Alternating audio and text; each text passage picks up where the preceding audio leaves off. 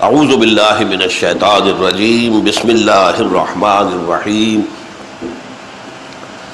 الذين يتبعون الرسول النبي الأمي الذي يجدونه مكتوبا عندهم في التوراة والإنجيل يأمرهم بالمعروف وينهاهم عن المنكر ويحل لهم الطيبات ويحرم عليهم الخبائث۔ ويضع عنهم اسرهم والاغلال التي كانت عليهم فالذين امنوا به وعزروه ونصروه واتبعوا النور الذي انزل معه اولئك هم المفلحون صدق الله العظيم رب اشرح لي صدري ويسر لي امري واحلل عقدة من لساني يفقهوا قولي آج اصل میں کسی ایک خاص مقام سے درس قرآن کی بجائے ایک موضوع پر گفتگو ہے۔ اور وہ موضوع یہ ہے کہ شادی بیاہ کی تقریبات اس کے لیے مصنون طریقہ کیا ہے؟ اور ہمارے ہاں جو بدعات رائج ہو گئی ہیں، جو اسراف و تبذیر ہو رہی ہے، ان کو ختم کرنے کی کیا سبیل ہے؟ میں نے اپنی شعوری زندگی جو اب ظاہر بات ہے پچاس برس سے زائد پر وہی تھے اس میں اپنی توانائیاں، اپنی قوتیں، اپنی صلاحیتیں، اپنے اوقات دو کاموں میں صرف کیے۔ ایک دعوت رجوع القرآن۔ لوگوں کو قرآن کی طرف لوٹنے کی دعوت، خاص طور پر پڑھے لکھے لوگوں کو۔ جس کے لیے میں ایک لفظ استعمال کر رہا ہوں جو ذرا آپ کو شاید نامانوس لگے کہ ان لوگوں کو قرآن سے متعارف کرایا جائے۔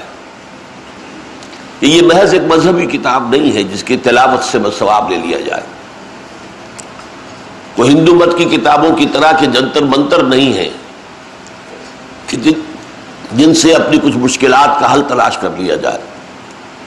یہ کتاب ہدایت ہے یہ پوری زندگی کے لیے رہنمائی کرنے والی کتاب ہے۔ اس کتاب کا حق ہے کہ اسے پڑھیں، اسے سمجھیں، اس پر عمل کریں اور اس کی تبلیغ کریں۔ اور یہ یہ حقوق قرآن کے ہر مسلمان پر عائد ہوتے ہیں، اس کی صلاحیت کے مطابق۔ میری یہ جد و جہد الحمدللہ کافی کامیاب رہی ہے اور میں مطمئن ہوں۔ شادم زندگی خیش کے کار کردم۔ کہ یہ مسئلہ میرا بڑی تیزی کے ساتھ لوگوں نے قبول کیا۔ بہت سے نوجوان لوگ، اعلیٰ تعلیم یافتہ لوگ، انہوں نے مجھ سے جو بھی انداز درس قرآن کا سیکھا، وہ پھر اسی کے مطابق اب آئندہ درس قرآن دے رہے ہیں۔ اور ان کی تعداد اب ایک سو سے متجاوز ہے۔ گویا کہ یہ سلسلہ الحمدللہ جو بھی محنت میں نے صرف کی ہے، اس کے نتائج میرے سامنے ہیں۔ اور بہت خوش قسمتی کی بات ہوتی ہے کہ آپ جس کام کے لیے محنت کریں، اس کے کچھ نتائج آپ کی زندگی میں آپ کی نگاہوں کے سامنے برآمد ہو جائیں۔ یہ درس قرآن ہفتے وار ہوتا رہا، بہانہ ہوتا رہا۔ چالیس چالیس دن کی خاص تربیت گاہیں منعقد ہوتی رہیں۔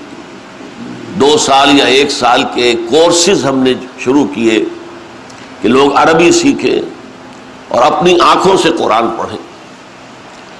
پھر جو اور ذرائع ہیں، ویڈیو، آڈیو ٹیلی ویژن پر پندرہ مہینے جنرل ضیاء الحق مرحوم کے دور میں وقت ملا۔ الہدا کے نام سے جو پروگرام چلا تھا، بہت سے حضرات کو شاید اب بھی یاد ہو۔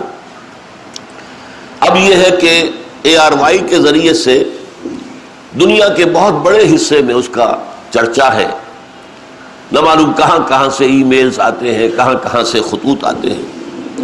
تو یہ جو پہلو ہے میری جد و جہد کا، میں اس کے نتائج سے مطمئن ہوں۔ دوسری جد و جہد میری یہ تھی کہ قرآن کو پڑھ کر جو بات معلوم ہوتی ہے، وہ تو یہ ہے کہ قرآن یہ چاہتا ہے کہ اللہ کا دین قائم کیا جائے، نافذ کیا جائے۔ یہ صرف پڑھنے پڑھانے کی چیز نہیں ہے۔ صرف سمجھنے سمجھانے کی چیز نہیں ہے۔ پڑھ کر ثواب لینے کی چیز نہیں ہے۔ یہ کوئی ریسرچ کا موضوع نہیں ہے کہ بڑی بڑی کتابیں لکھ دی جائیں۔ کتاب ہدایت اور ہدایت اگر حاصل ہو گئی تو اب آپ کی زندگی کا مقصد اللہ کے دین کو قائم کرنا ہو جائے۔ میری زندگی کا مقصد تیرے دین کی سرفرازی ملک نصر اللہ خان عزیز مرحوم کا یہ شعر مجھے بہت پسند ہے۔ میری زندگی کا مقصد تیرے دین کی سرفرازی، میں اسی لیے مسلمان، میں اسی لیے نمازی۔ اس اعتبار سے تنظیم اسلامی کے نام سے ایک انقلابی جماعت قائم کرنے کی میں نے کوشش کی۔ اس میں ظاہر بات ہے کہ رجوع لوگوں کا اتنا نہیں ہوا، اگرچہ فکر جو ہے قرآن کا انقلابی، وہ بڑے حلقے میں پھیل چکا ہے۔ اور بھی دوسری تحریکوں کے ذریعے سے پھیلا ہے، لیکن یہ کہ ہماری اس تحریک کے ذریعے سے بھی بہت وسیع پیمانے پر یہ بات پھیل گئی ہے کہ اسلام میرا مذہب نہیں ہے جو عبادات، عقائد اور کچھ رسومات پر مشتمل ہو، بلکہ اسلام ایک دین ہے اور دین تبھی ہوتا ہے جب وہ غالب ہو۔ مغلوب ہو جائے گا تو مذہب رہ جائے گا۔ اور مذہب کا لفظ پورے قرآن اور پوری حدیث میں کہیں، قرآن میں تو میں دعوے سے کہہ سکتا ہوں، حدیث کا معاملہ یہ ہے کہ چونکہ بہت بڑا خزانہ ہے، میں یقین سے نہیں کہہ سکتا، لیکن جہاں تک میں نے پڑھا ہے، حدیث میں بھی کہیں یہ لفظ نہیں آیا۔ یہ در حقیقت ہمارے دور گمراہی کی پیداوار ہے، بلکہ ہمارے دور غلامی کی پیداوار ہے۔ جس طرح عیسائیت ایک مذہب ہے، ہمارا بھی مذہب ہے۔ ہم اپنے بچوں کو داخل کرانے اگر جاتے تھے، مدرسوں میں تو فارم پر کرتے تھے ریلیجن تمہارا مذہب کیا اسلام؟ کوئی اور لکھے گا کرسچینٹی تو گویا کہ اسلام بھی دنیا کے دوسرے مذاہب کی طرح ایک مذہب بن کر رہ گیا۔ اس اعتبار سے یہ فکر تو اللہ کے فضل سے عام ہو گیا ہے کہ نہیں، اسلام دین ہے، اپنا غلبہ چاہتا ہے۔ اور اس کے غلبے کا طریقہ منہج انقلاب نبوی کے ذریعے سے سمجھا جا سکتا ہے کہ حضور نے انقلاب کیسے برپا کیا تھا۔ البتہ یہ کہ عددی اعتبار سے ابھی اس تنظیم کی قوت زیادہ نہیں ہے۔ اس پر بھی میں غیر مطمئن نہیں ہوں۔ اس لیے کہ کہاں ہم، کہاں نبی اکرم صلی اللہ علیہ وسلم ہم کی جوتیوں کی خاک کے برابر نہیں۔ لیکن یہ اسلام کی انقلابی تحریک وہ ہے کہ حضور جیسے دائی اور مبلغ اور مربی اور مزکی اور معلم کو بھی دس برس میں سو آدمی ملا تھا صرف۔ دس برس۔ دائی کون؟ محمد صلی اللہ علیہ وسلم۔ مبلغ کون؟ محمد صلی اللہ علیہ وسلم۔ معلم کون؟ محمد صلی اللہ علیہ وسلم۔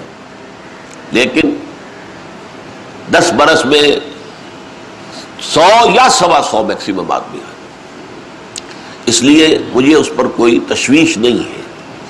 اطمینان ہے کہ میرے پاس جو صلاحیت تھی، جو قوت تھی، میں نے اس کام میں لگا دی ہے۔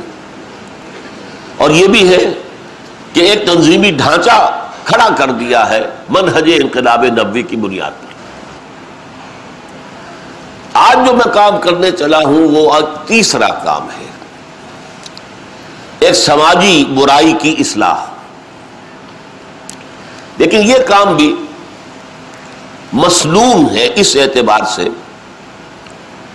کہ میں نے ابھی جو آیا مبارک آپ کو سنائی ہے، سورہ آراف کی آیت نمبر ایک سو ستاون۔ پس منظر یہ ہے کہ حضرت موسا علیہ السلام جب اپنی قوم کے ستر سرکردہ افراد کو لے کر کوہ تور پر گئے اللہ سے توبہ کرنے کے لیے کہ ہمارے لوگوں نے جو وہ سالہ پرستی کا جرم کیا ہے، اے اللہ تو بخش دے، فرما، اس کا اگر ہم نے اس کی سزا بھی دے دی ہے ان کو، ان لوگوں کو قتل بھی کر دیا ہے اپنے ہاتھوں سے جنہوں نے شرک کیا، مرتد ہو گئے۔ پھر بھی اے اللہ تیری معافی کی طرف گار ہے اور ساتھ ہی دعا کیا اللہ، ہمارے لیے اپنی رحمت لکھ دے، خالص کر دے، معین کر دے ہمیشہ کے لیے کہ ہمارے شامل حال تیری رحمت رہے گی۔ اللہ نے اس کا جواب دیا، میری ایک رحمت تو عام ہے اور وہ پوری دنیا ہر شے اس کے ساتھ شامل ہے، اس کا وجود ہی میری رحمت کی بنیاد پر ہے۔ لیکن میرا ایک، میری ایک خاص رحمت ہے، وہ میں نے ان لوگوں کے لیے مخصوص کر دی ہے جو میرے رسول نبی امی پر ایمان لائیں گے، ان کی پیروی کریں گے۔ جن کا ذکر وہ موجود پائیں گے، لکھا ہوا اپنی کتاب میں، تورات میں اور انجیل میں۔ اور وہ جب آئیں گے تو کیا کام کریں گے؟ یہ تین جوڑے ہیں جن کی طرف توجہ دلانا چاہتا ہوں۔ یا مرحوم بالمعروف و ینہا ہوں عن المنکر۔ پہلے تو یہ کہ وہ نیکی کا حکم دیں گے، بدی سے روکیں گے۔ دوسرے، یحل لهم الطیبات و یحرم علیہم الخبائث۔ ان کے لیے پاکیزہ چیزوں کو حلال ٹھہرائیں گے اور ناپاک چیزوں کو، گندی چیزوں کو حرام فرما دیں گے۔ تیسری بات وہ یزا انہم اسرحم والاغلال التي كانت عليهم۔ اور ان کے کندھوں پر جو بوجھ پڑے ہوئے ہوں گے، اور ان کی گردنوں میں جو توق پڑے ہوئے ہوں گے، ان سے انہیں نجات دلائیں گے۔ آخری ٹکڑا یہ ہے فلزین آمنو میں ہی تو جو لوگ ان پر ایمان لائیں گے وہ ضرور ہو ان کی تعظیم کریں گے۔ وہ نسرو ہو اور ان کے مشن میں ان کے دست و بازو بنیں گے، مدد کریں گے۔ وہ تباہ نور الزی انزلہ ماں ہوں اور اس نور کا اتباع کریں گے جو ان کے ساتھ نازل کیا جائے گا یعنی قرآن حکیم۔ اولئکہم المفلحون، وہ ہوں گے کامیاب ہونے والے۔ یہ جو آخری ٹکڑا ہے، جس میں کہ ہر مسلمان کے حضور کی نسبت سے چار فرائض سامنے آئے۔ فلزین آمن بہی ایمان۔ ضرور ہو تعظیم۔ وہ نسرو ہو اور ان کی مدد کرے یعنی ان کے مشن میں ان کے دست و بازو بنے۔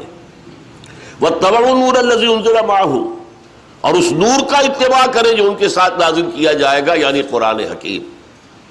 یہ چار حقوق ہیں حضور کے جو مجھ پر، آپ پر عائد ہوتے ہیں۔ اس پر چھوٹے سے چکنے پر میرا ایک کتاب چاہے مکمل یہی کراچی میں کوئی تیس سال پہلے میں وہ تقریر کی تھی۔ نبی اکرم صلی اللہ علیہ وسلم سے ہمارے تعلق کی بنیادیں۔ اس وقت مجھے اس آیت کا صرف ایک ٹکڑا جو ہے وہ آپ کے سامنے تفصیل سے بیان کرنا ہے۔ وہ اغلال التی کانت ان پر سے وہ بوجھ ہٹا دے گا۔ اسر ایسے بوجھ کو کہتے ہیں، حمل ایسا بوجھ ہے جسے لے کر انسان چل سکے اس لیے حمال کہتے ہیں، جو آپ کا بوجھ اٹھا کر یہاں سے وہاں لے گیا، حمال۔ تو بوجھ، حمل۔ تو وہ ہے جسے لے کر چل سکے۔ اسر وہ ہے جس کے نیچے انسان دب کر رہ جائے۔ چل نہ سکے۔ تو ان پر جو اسر لاد دیے جائیں گے اور جو ان کے گردنوں میں توق ڈال دیے جائیں گے، ان سے ان کو نجات دلائے گا۔ یہ کون سے بوجھ تھے اور یہ کون سے توق تھے؟ سب سے پہلے زمینداروں کا، جاگیرداروں کا سرمایہ داروں کا ظلم جو غربا پر ہو رہا ہے۔ اور ہمیشہ سے ہوتا آیا۔ بہت بڑا بوجھ۔ ہاری کام کرے، مزدور محنت کرے ایش سرمایہ دار کرے، جاگیردار کرے، زمیندار کرے۔ یہ ایک بوجھ ہے، لیکن یہ بوجھ تو ختم ہو سکتا ہے۔ صرف اس صورت میں کہ ایک مکمل اسلامی انقلاب آ جائے ورنہ نہیں ہٹ سکتا۔ دوسرے بوجھ، مذہبی لوگ نئی سے نئی چیزیں ایجاد کرتے ہیں۔ کچھ اپنے کھانے پینے کا سلسلہ۔ کسی کے فوت ہونے کے بعد شریع اعتبار سے نماز جنازہ کے بعد کوئی اجتماعی تقریب ثابت نہیں۔ ہے سوئم ہو رہا ہے، کھانا پکاؤ۔ اب ساتواں ہو رہا ہے، اب دسواں ہو رہا ہے، اب چالیسواں ہو رہا ہے، اب برسی ہو رہی ہے۔ کتنا بوجھ ہے جو آپ لوگوں پر ڈال رہے ہیں۔ اور قانون میں مین میخ نکال کر دین کو سخت سے سخت کرتا، کرتے چلے جانا۔ مولوی اپنے لیے تو کتاب الحیل جانتا ہے، ہیلا ہیلا کر کے بچ جاؤں اور دوسروں کو سخت سے سخت حکم سناتا ہے۔ یہ بھی ایک مذہبی اعتبار سے بوجھ اس اور اغلال میں شامل ہے۔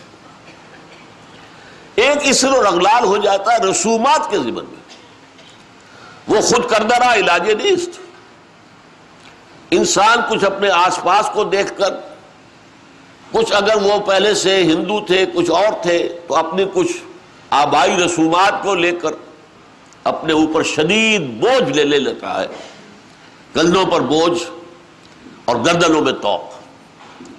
یہ ہے اس کا موضوع جو میرا آج کا ہے کہ شادی بیاہ کی رسومات کے ضمن میں ایک تو وہ ربڑ کی طرح کھنچتی جا رہی ہے دعوتیں ہو رہی ہیں۔ یہ ابھی رشتہ کرنے گئے ہیں تو دعوت ہے۔ اب شادی کی تاریخ لینے گئے ہیں تو دعوت ہے۔ پس رہا ہے بیٹی والا نکاح کرنے گئے ہیں تو دعوت ہے۔ ولیمہ ہے۔ اور نہ معلوم کتنی۔ جس میں نہ صرف پیسے کا ضیاع ہے، بلکہ لوگوں کے اوقات کا ضیاع ہے۔ آپ کریں گے کوئی دعوت پر کوئی نہیں جائے گا، آپ کا دوست یا عزیز تو آپ کو شکایت ہوگی۔ اب وہ جا رہے کراچی جیسے شہر کے اندر جا رہے ہیں، جانا، آنا، بیٹھنا۔ اور ابھی دسترخوان نہیں کھلا ہے، ابھی فلاں نہیں آئے ہیں، ابھی فلاں نہیں آئے ہیں۔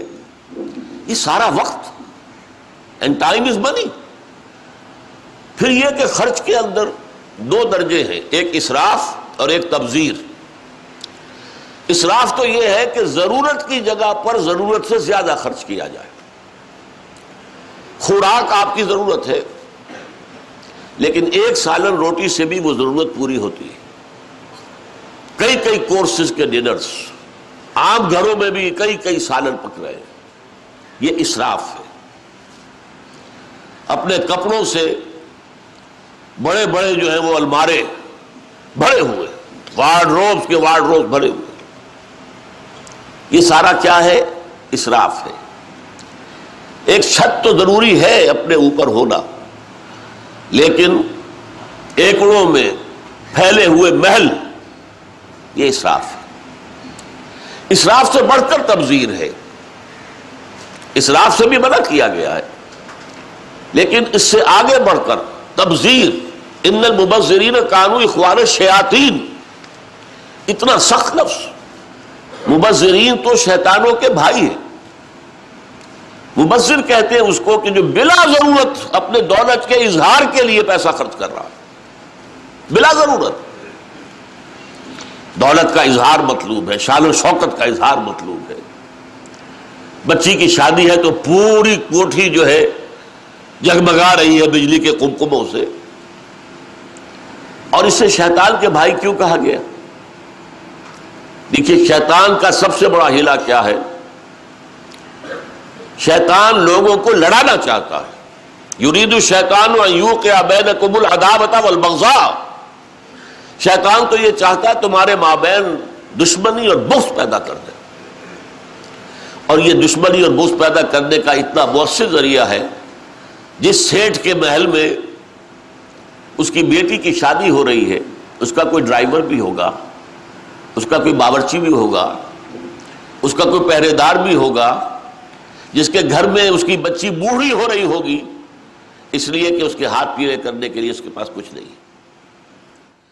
وہ جب دیکھے گا یہ اسراف اور یہ تبزیر اور یہ دولت پانی کی طرح بہتی ہوئی، اس کے دل کی کیفیات کیا ہوگی؟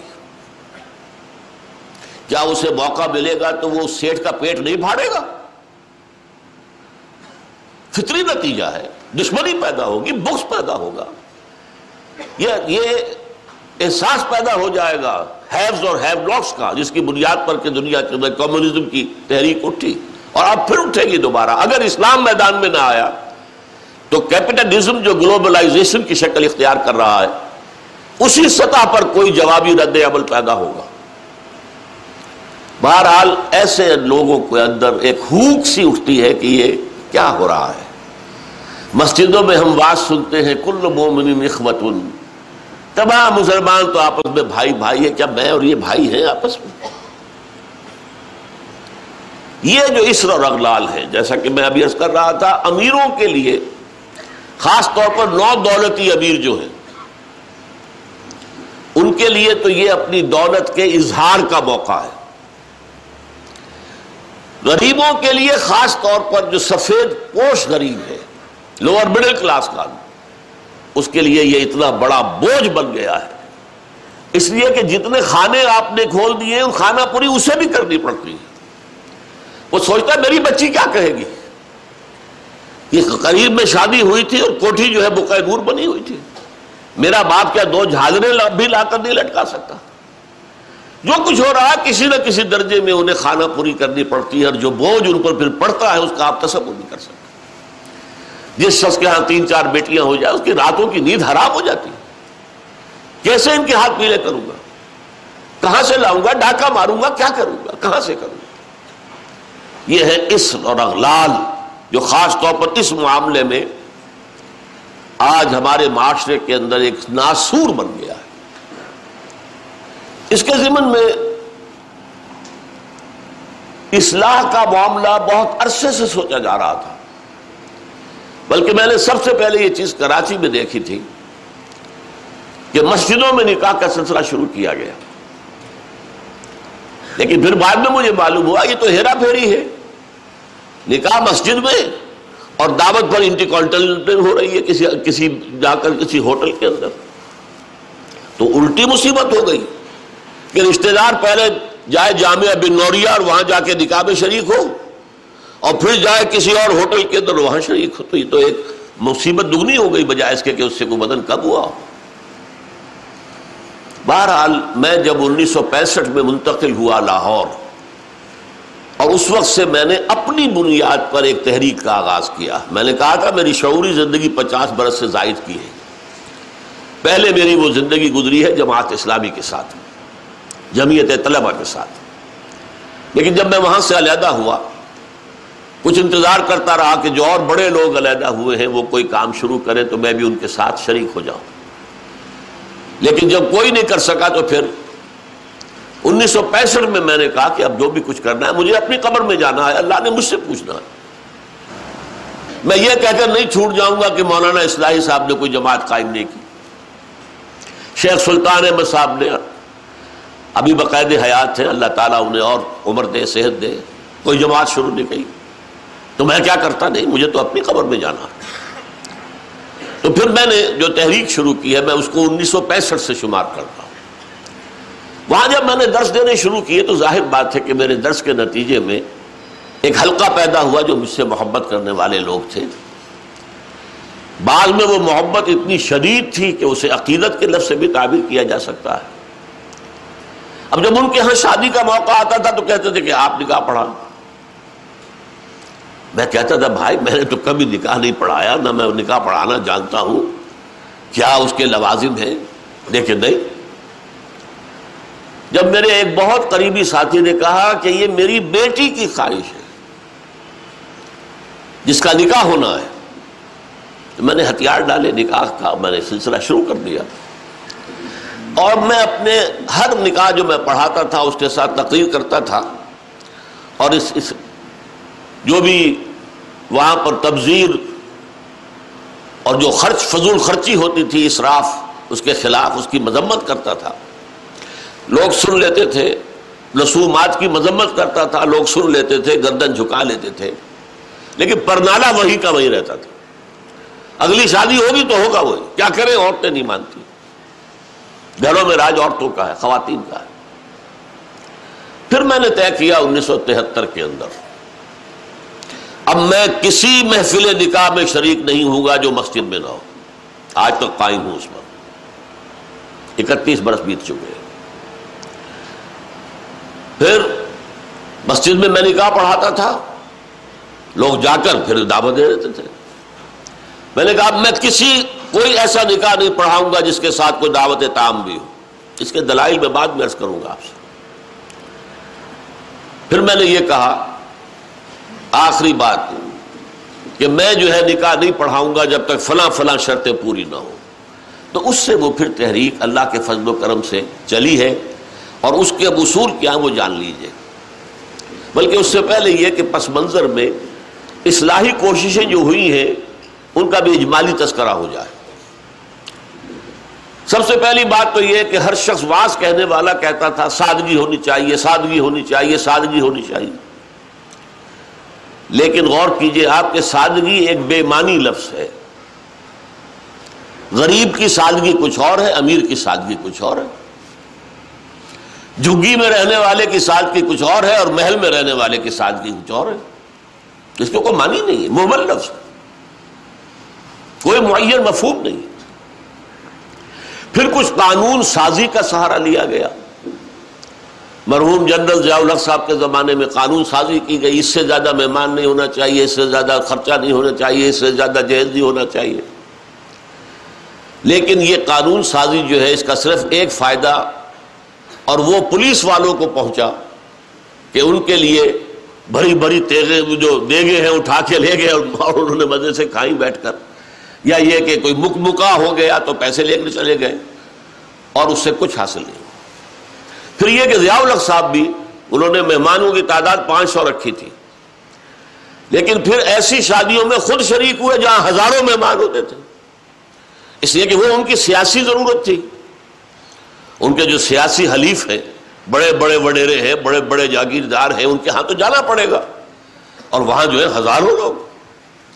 لہذا یہ اسکیم بھی بری طرح فیل ہو گئی۔ اگرچہ ضیاء الحق صاحب کو کریڈٹ دیا جانا چاہیے، انہوں نے اپنی ہاں شادی اپنی بچی کی جو کی ہے، خالص سادگی سے کی۔ ڈاکٹر عبد الحی عارفی مرحوم رحمت اللہ علیہ، ان کو یہاں سے بلایا تھا، کوئی دعوت نہیں۔ انہوں نے خود تو عمل کیا، لیکن وہ سیاسی مسلحتوں کی وجہ سے وہ عمل کرار نہیں سکے۔ اس پر پھر میں نے غور جب شروع کیا تو میں نے کہا کوئی ایسی بنیاد ہونی چاہیے چٹان کی طرح مضبوط جس پر کہ ایک اصلاحی عمل کی تعمیر کی جائے۔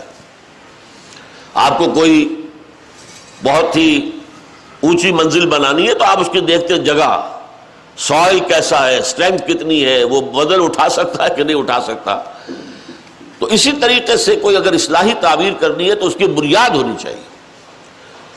وہ بنیاد سمجھ میں آئی کہ ایک اصول طے ہو جائے، جو رسم، جو تقریب حضور صلی اللہ علیہ وسلم اور صحابہ کرام سے ثابت ہو، رضوان اللہ تعالی علیہ مجمعین، اس کو دانتوں سے پکڑو، سر آنکھوں پر رکھو، اور اپنی حیثیت کے مطابق اس کو پورا کرو۔ لیکن جس تقریب یا جس رسم کا کوئی ثبوت دور نبوی سے نہ ملے، دور صحابہ سے نہ ملے وہ یقیناً کہیں باہر سے آیا ہے۔ کسی جاہلیت کا ہم پر حملہ ہوا ہے۔ یا خود اپنے اگر ہندوؤں سے ہم مسلمان ہوئے تھے تو وہ ہمارا ابھی ہندوانہ پس منظر چل رہا ہے۔ تو ایسی چیزوں کا کم کرنا نہیں۔ وہ کم سے تو پھر بڑھ کر وہ پودا دوبارہ پھر پورا ہو جاتا ہے۔ جڑ کاٹ دینا۔ سرے سے نفی۔ وجود ہی نہ رہے ان چیزوں کا۔ یہ ہے اصول جس پر کہ میں نے اپنی تحریک کو بیس کیا۔ اس اصول کے تحت جو قدم میں نے اٹھائے، ان میں سب سے پہلا کہ نکاح مسجد میں ہو۔ اور اس کے لیے جو دلائی دیے، وہ لوگوں کے لیے اتنے کنونسنگ تھے کہ یہ کام تو اب بڑے پیمانے پر شروع ہو چکا ہے۔ لاہور میں، پنجاب میں، جہاں میرا زیادہ وقت گزرتا ہے۔ دلائی کیا تھے؟ خدا کے بندو حدیث موجود ہے۔ حاضر نکاح و جالو ہو فل مساجد ترمزی شریف کی روایت۔ نکاح کا اعلان عام کیا کرو اور مسجدوں میں منعقد کیا کرو۔ کیا ہو گیا علماء کو؟ کہاں چھپا رہے ہیں اس حدیث کو؟ یہ میں مانتا ہوں۔ علماء کا قول ہے میں اس کو رد نہیں کر سکتا۔ کہ یہاں فعل امر جو ہے، یہ وجوب کے لیے نہیں ہے، فرض کرنے کے لیے نہیں ہے۔ استحباب کے لیے ہے۔ تو بھائی مستحب چیز جو حضور نے قرار دی ہے، اس کو کیوں چھوڑ رہے ہو؟ دنیا کے ہر معاملے میں ہے، جستجو کے خوب سے ہے، خوب تر کہاں؟ اور اس معاملے میں آپ مستحب مان رہے ہیں۔ حضور کا قول موجود ہے، پھر قبول نہیں کر رہے۔ اس کا میں واقعہ آپ کو سنا دوں۔ میں نے یہ تحریک شروع کی تھی چیریٹی بگنز ایٹ ہوم جب میرے سب سے چھوٹے بھائی کی شادی کا موقع آیا، انیس سو تہتر میں۔ سرگودے ہمیں جانا تھا، چار آدمی ہم گئے تھے۔ جن میں سے ایک ہماری والدہ تھی۔ اور وہاں مسجد میں نکاح، اور ہم نے وہاں کوئی دعوت تام کہہ دیا تھا کہ ہرگز نہیں ہوگی۔ ہم لاہور سے آ رہے ہیں، آپ کے گھر میں بیٹھ کے مہمان ہوئے کھانا کھا لیں، کوئی وہاں دعوت عمومی نہیں ہوگی۔ نکاح مسجد میں ہوگا۔ اس کا اعلان ہوا تو بڑی تعداد میں لوگ آ گئے مسجد میں۔ وہاں تقریر میں نے کی، لیکن پھر وہاں بھی ایک، جیسے ہمارے ہاں یہاں کراچی میں مولانا مفتی محمد شفیع رحمۃ اللہ علیہ تھے، وہاں بھی ایک مفتی محمد شفیع صاحب تھے۔ ان کا انتقال ہو گیا تھا، ان کے دو بیٹے مفتیان شہر کہلاتے تھے۔ وہ بھی موجود تھے۔ میں نے نکاح ان سے پڑھوایا۔ لیکن ان میں سے جو بڑے بھائی تھے انہوں نے کہا، ڈاکٹر صاحب، اس کام کی ہمت صرف آپ میں تھی، ہم نہیں کر سکتے یہ ہمت. وجہ کیا ہے؟ مولوی کا سٹیٹس کیا ہے ہمارے یہاں؟ دیہات میں تو کمی کاری جیسے ہاری ویسا مولوی۔ فصل پہ کوئی دانے دے دیں گے، اللہ اللہ خیر صلی اللہ۔ باقی روز کی روٹی کہیں مانگے جائے گھر گھر اور کھائے۔ شہروں کے اندر بھی مسجدوں میں علماء ہوتے ہیں، باوقار، باعزت۔ لیکن مساجد کی مجلس منتظمہ بھی تو ہوتی ہے نا۔ کیسے کہیں گے، یہاں آؤ، میں نہیں آؤں گا تمہارے آنے کا پڑھانے کے لیے۔ کیسے کہیں گے؟ حدیث رسول کے ہوتے ہوئے۔ بہرحال اس پر لوگوں کو شرم بھی آئی، احساس کیا انہوں نے کہ واقع بات صحیح پھر میں نے غیرت کو چیلنج کیا۔ دیکھو عیسائیوں میں اب تک یہ رسم موجود ہے۔ انہوں نے اپنے چرچ اور پادری کی یہ عزت برقرار رکھی ہے کہ شہزادی کی شادی ہو یا شہزادے کی ہو، چرچ میں ہوگی۔ کوئی پادری ان کا بغل میں کتاب دبا کر بیٹھا ہوا انتظار نہیں کرے گا کہ اثر کا وقت تھا، نکاح کا، بیٹھے مولوی صاحب۔ ابھی بارات نہیں آئی نہیں آئی نہیں آئی، بیٹھے بیٹھے سوکھ رہے ہیں۔ وہ پہلے تیس چالیس پچاس روپے مل جاتے تھے، اب تین سو، چار سو، پانچ سو مل جائیں گے اور کیا ہوگا؟ اور وہاں کیا ہوتا ہے؟ شہزادہ یا شہزادی؟ چرچ میں آؤ۔ پادری کے سامنے کھڑے ہو کر ایجاب و قبول کرو۔ مجھے یاد آ رہا ہے کہ جب سارا فرگوسن کی شادی ہونے والی تھی پرنس اینڈریو سے، وہ ذرا نٹ کھٹ قسم کی لڑکی تو میں کہہ نہیں سکتا، عورت تھی وہ۔ اس کا ایک بیان آیا تھا۔ I am not that timid type of woman I am not going to see I will obey ہم اس سے مجھے معلوم ہوا کتنی اچھی بات ہے۔ اور یہ خود قرآن مجید کے مطابق ہے کہ ان کے ہاں جب نکاح ہوتا ہے تو لڑکی دلہن یہ بھی کہتی ہے، میں اس کی اطاعت کرتی رہوں گی۔ اس جگہ میں نہیں کہوں گی۔ I am not that type of woman کہ میں یہ الفاظ کہوں۔ کہنے تو پڑے ہوں گے۔ اور دیکھیے قرآن کی آیت، الرجال قوامون علی النساء، فصالحات قانتات اطاعت کرنے والی ہیں۔ بہرحال، چرچ کی یہ حیلیت آج تک ہے، ہمارے یہاں نہیں، ختم مولوی کا نہ مقام اور نہ اس کی حیثیت۔ تیسری بات میں نے یہ عرض کی کہ دیکھیے، نکاح سے ایک نئے خاندان کا وجود آپ کے معاشرے میں ہوگا۔ اللہ اولاد دے گا، ایک خاندان وجود میں آئے گا۔ اس خاندان کے لیے دعا کی جاتی ہے، اے اللہ، اس نکاح میں دین و دنیا کی شہادت اور برکات عطا فرما۔ وہ دعا کا ماحول ہوتا ہے۔ آپ نے اعلیٰ ترین سنہری قسم کے شامیانے تان دیے اور فرش میں آپ نے قالین بچھا دیے، صوفے لگا دیے، لیکن وہاں کیا ہوتا ہے؟ سگریٹیں پی جا رہی ہیں، دھواں ہے۔ کہہ کہہ لگ رہے ہیں، غیبتیں ہو رہی ہیں۔ پھر یہ کہ کوئی بھانڈ آ گئے تو فوش گوئی ہو رہی ہے۔ اور ایک کونے میں بیٹھا ہوا بیچارہ مولوی کچھ من من من من من من کر کے پڑھتا ہے، جیسے کہ صرف دولہا کو سنا رہا ہے کچھ۔ اور پھر کہتے دعا مانگ لے. تو دعا کیا خاک مانگ لے؟ دعا کا ماحول ہوتا ہے کوئی. کوئی اللہ کے طرف توجہ ہو، کوئی رجوع ہو تو دعا مانگی جاتی ہے. لہذا اس دعا کا ماحول بھی جو مسجد میں ہے وہ اور کہیں نہیں. چوتھی چیز یہ بھی غیرت کو جگانے والی ہے. اگر حضور کی بیٹیوں کے نکاح مسجد میں ہوئے تو کون مسلمان ہے جو کہہ سکے، میری بیٹی زیادہ باعزت ہے فاطمہ سے، رضی اللہ تعالی عنہ. میری بیٹی کا نکاح مسجد میں کیسے ہو؟ آخری چیز، اور یہ اصل میں اس ازدواجی رسم کے ضمن میں جو اہم فلسفہ ہے وہ میں بعد میں بیان کروں گا، کس قدر بچت ہو گئی؟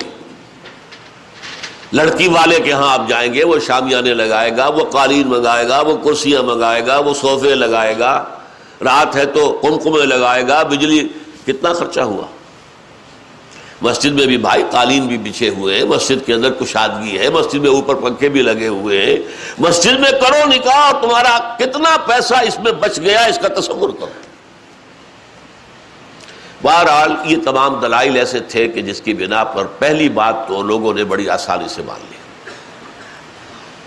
دوسری بات یہ تھی، لڑکی والوں کی طرف سے نکاح کے موقع پر کوئی دعوت نہیں۔ قطعا ثابت نہیں۔ شادی کی دعوت صرف ایک ہے اور وہ ولیمہ ہے، صرف ایک۔ اور دیکھیے، ولیمہ کیوں ہے؟ لڑکا جو ولیمہ دیتا ہے اس لیے کہ اس کا گھر آباد ہوا ہے۔ اس کے ہاں اصل خوشی ہے۔ لڑکی والوں کے ہاں خوشی نہیں ہوتی۔ زیادہ سے زیادہ آپ کہہ سکتے ہیں سائی آف ریلیف کہ ایک ذمہ داری کا بوجھ تھا، آج وہ اتر گئی۔ اللہ کا شکر ہے۔ بس۔ خوشی ہو سکتی ہے۔ گھر سے بچی نکل رہی ہے۔ کوئی جانور بھی چھ سات سال آپ کے ہاں رہ جائے تو آپ کو اس سے کتنا انس ہو جاتا ہے۔ قربانی کا جانور آپ چند دن پہلے لے آئیں اور بچے جو ہے مانوس ہو جائیں تو بچے پچھاڑے کھاتے ہیں کہ کیسے ذبح کر رہے ہو۔ اور وہ لختے جگر نور چشم آج گھر سے نکل گئی ماؤں کو غشی کے دورے پڑ رہے ہیں۔ بہن بھائی رو رہے ہیں۔ دلہن رو رہی ہے۔ باپوں کی آنکھیں بھی نم ہو جاتی ہیں۔ خوشی کا موقع نہیں ہے ان اور پھر دیکھیے تماشا۔ نکاح کے موقع پر چھوارے کون لائے گا؟ لڑکے والے۔ اور مرغ پلاؤ کس سے کھائیں گے؟ لڑکی والوں سے۔ تو ذرا عقل کے ناخن لو جو تمہیں مرغ، پلاؤ اور متنجن کھلا سکتا ہے، وہ چھوارے نہیں بانٹ سکتا تھا۔ یہ کیا ہے؟ یہ وہی ہے، ہندوانہ پس منظر اور ہمارا اسلامی پس منظر، دونوں یہاں گڑبڑ ہو گئے۔ اور اس کے ذمن میں میں آپ کو ایک خوش طبی کے طور پر یہ بات بتا دوں۔ کہ میوات کے علاقے میں جو مسلمان رہتے تھے، جہاں شدی کی تحریک شروع ہوئی تھی اور جس کی اصلاح کے لیے پھر تبلیغی جماعت کا آغاز ہوا۔ وہاں وہ لوگ تھے کہ جو کبھی بڑے بوڑھے، کسی ان کے آبا و اجداد میں سے کسی مسلمان صوفی ولی اللہ کے ہاتھ پر ایمان لے آئے، لیکن نہ تعلیم، نہ تربیت، کلمہ ہی نہیں آتا تھا۔ اسی لیے کلمہ جماعت کہتے تھے اس کو، تبلیغی جماعت کو۔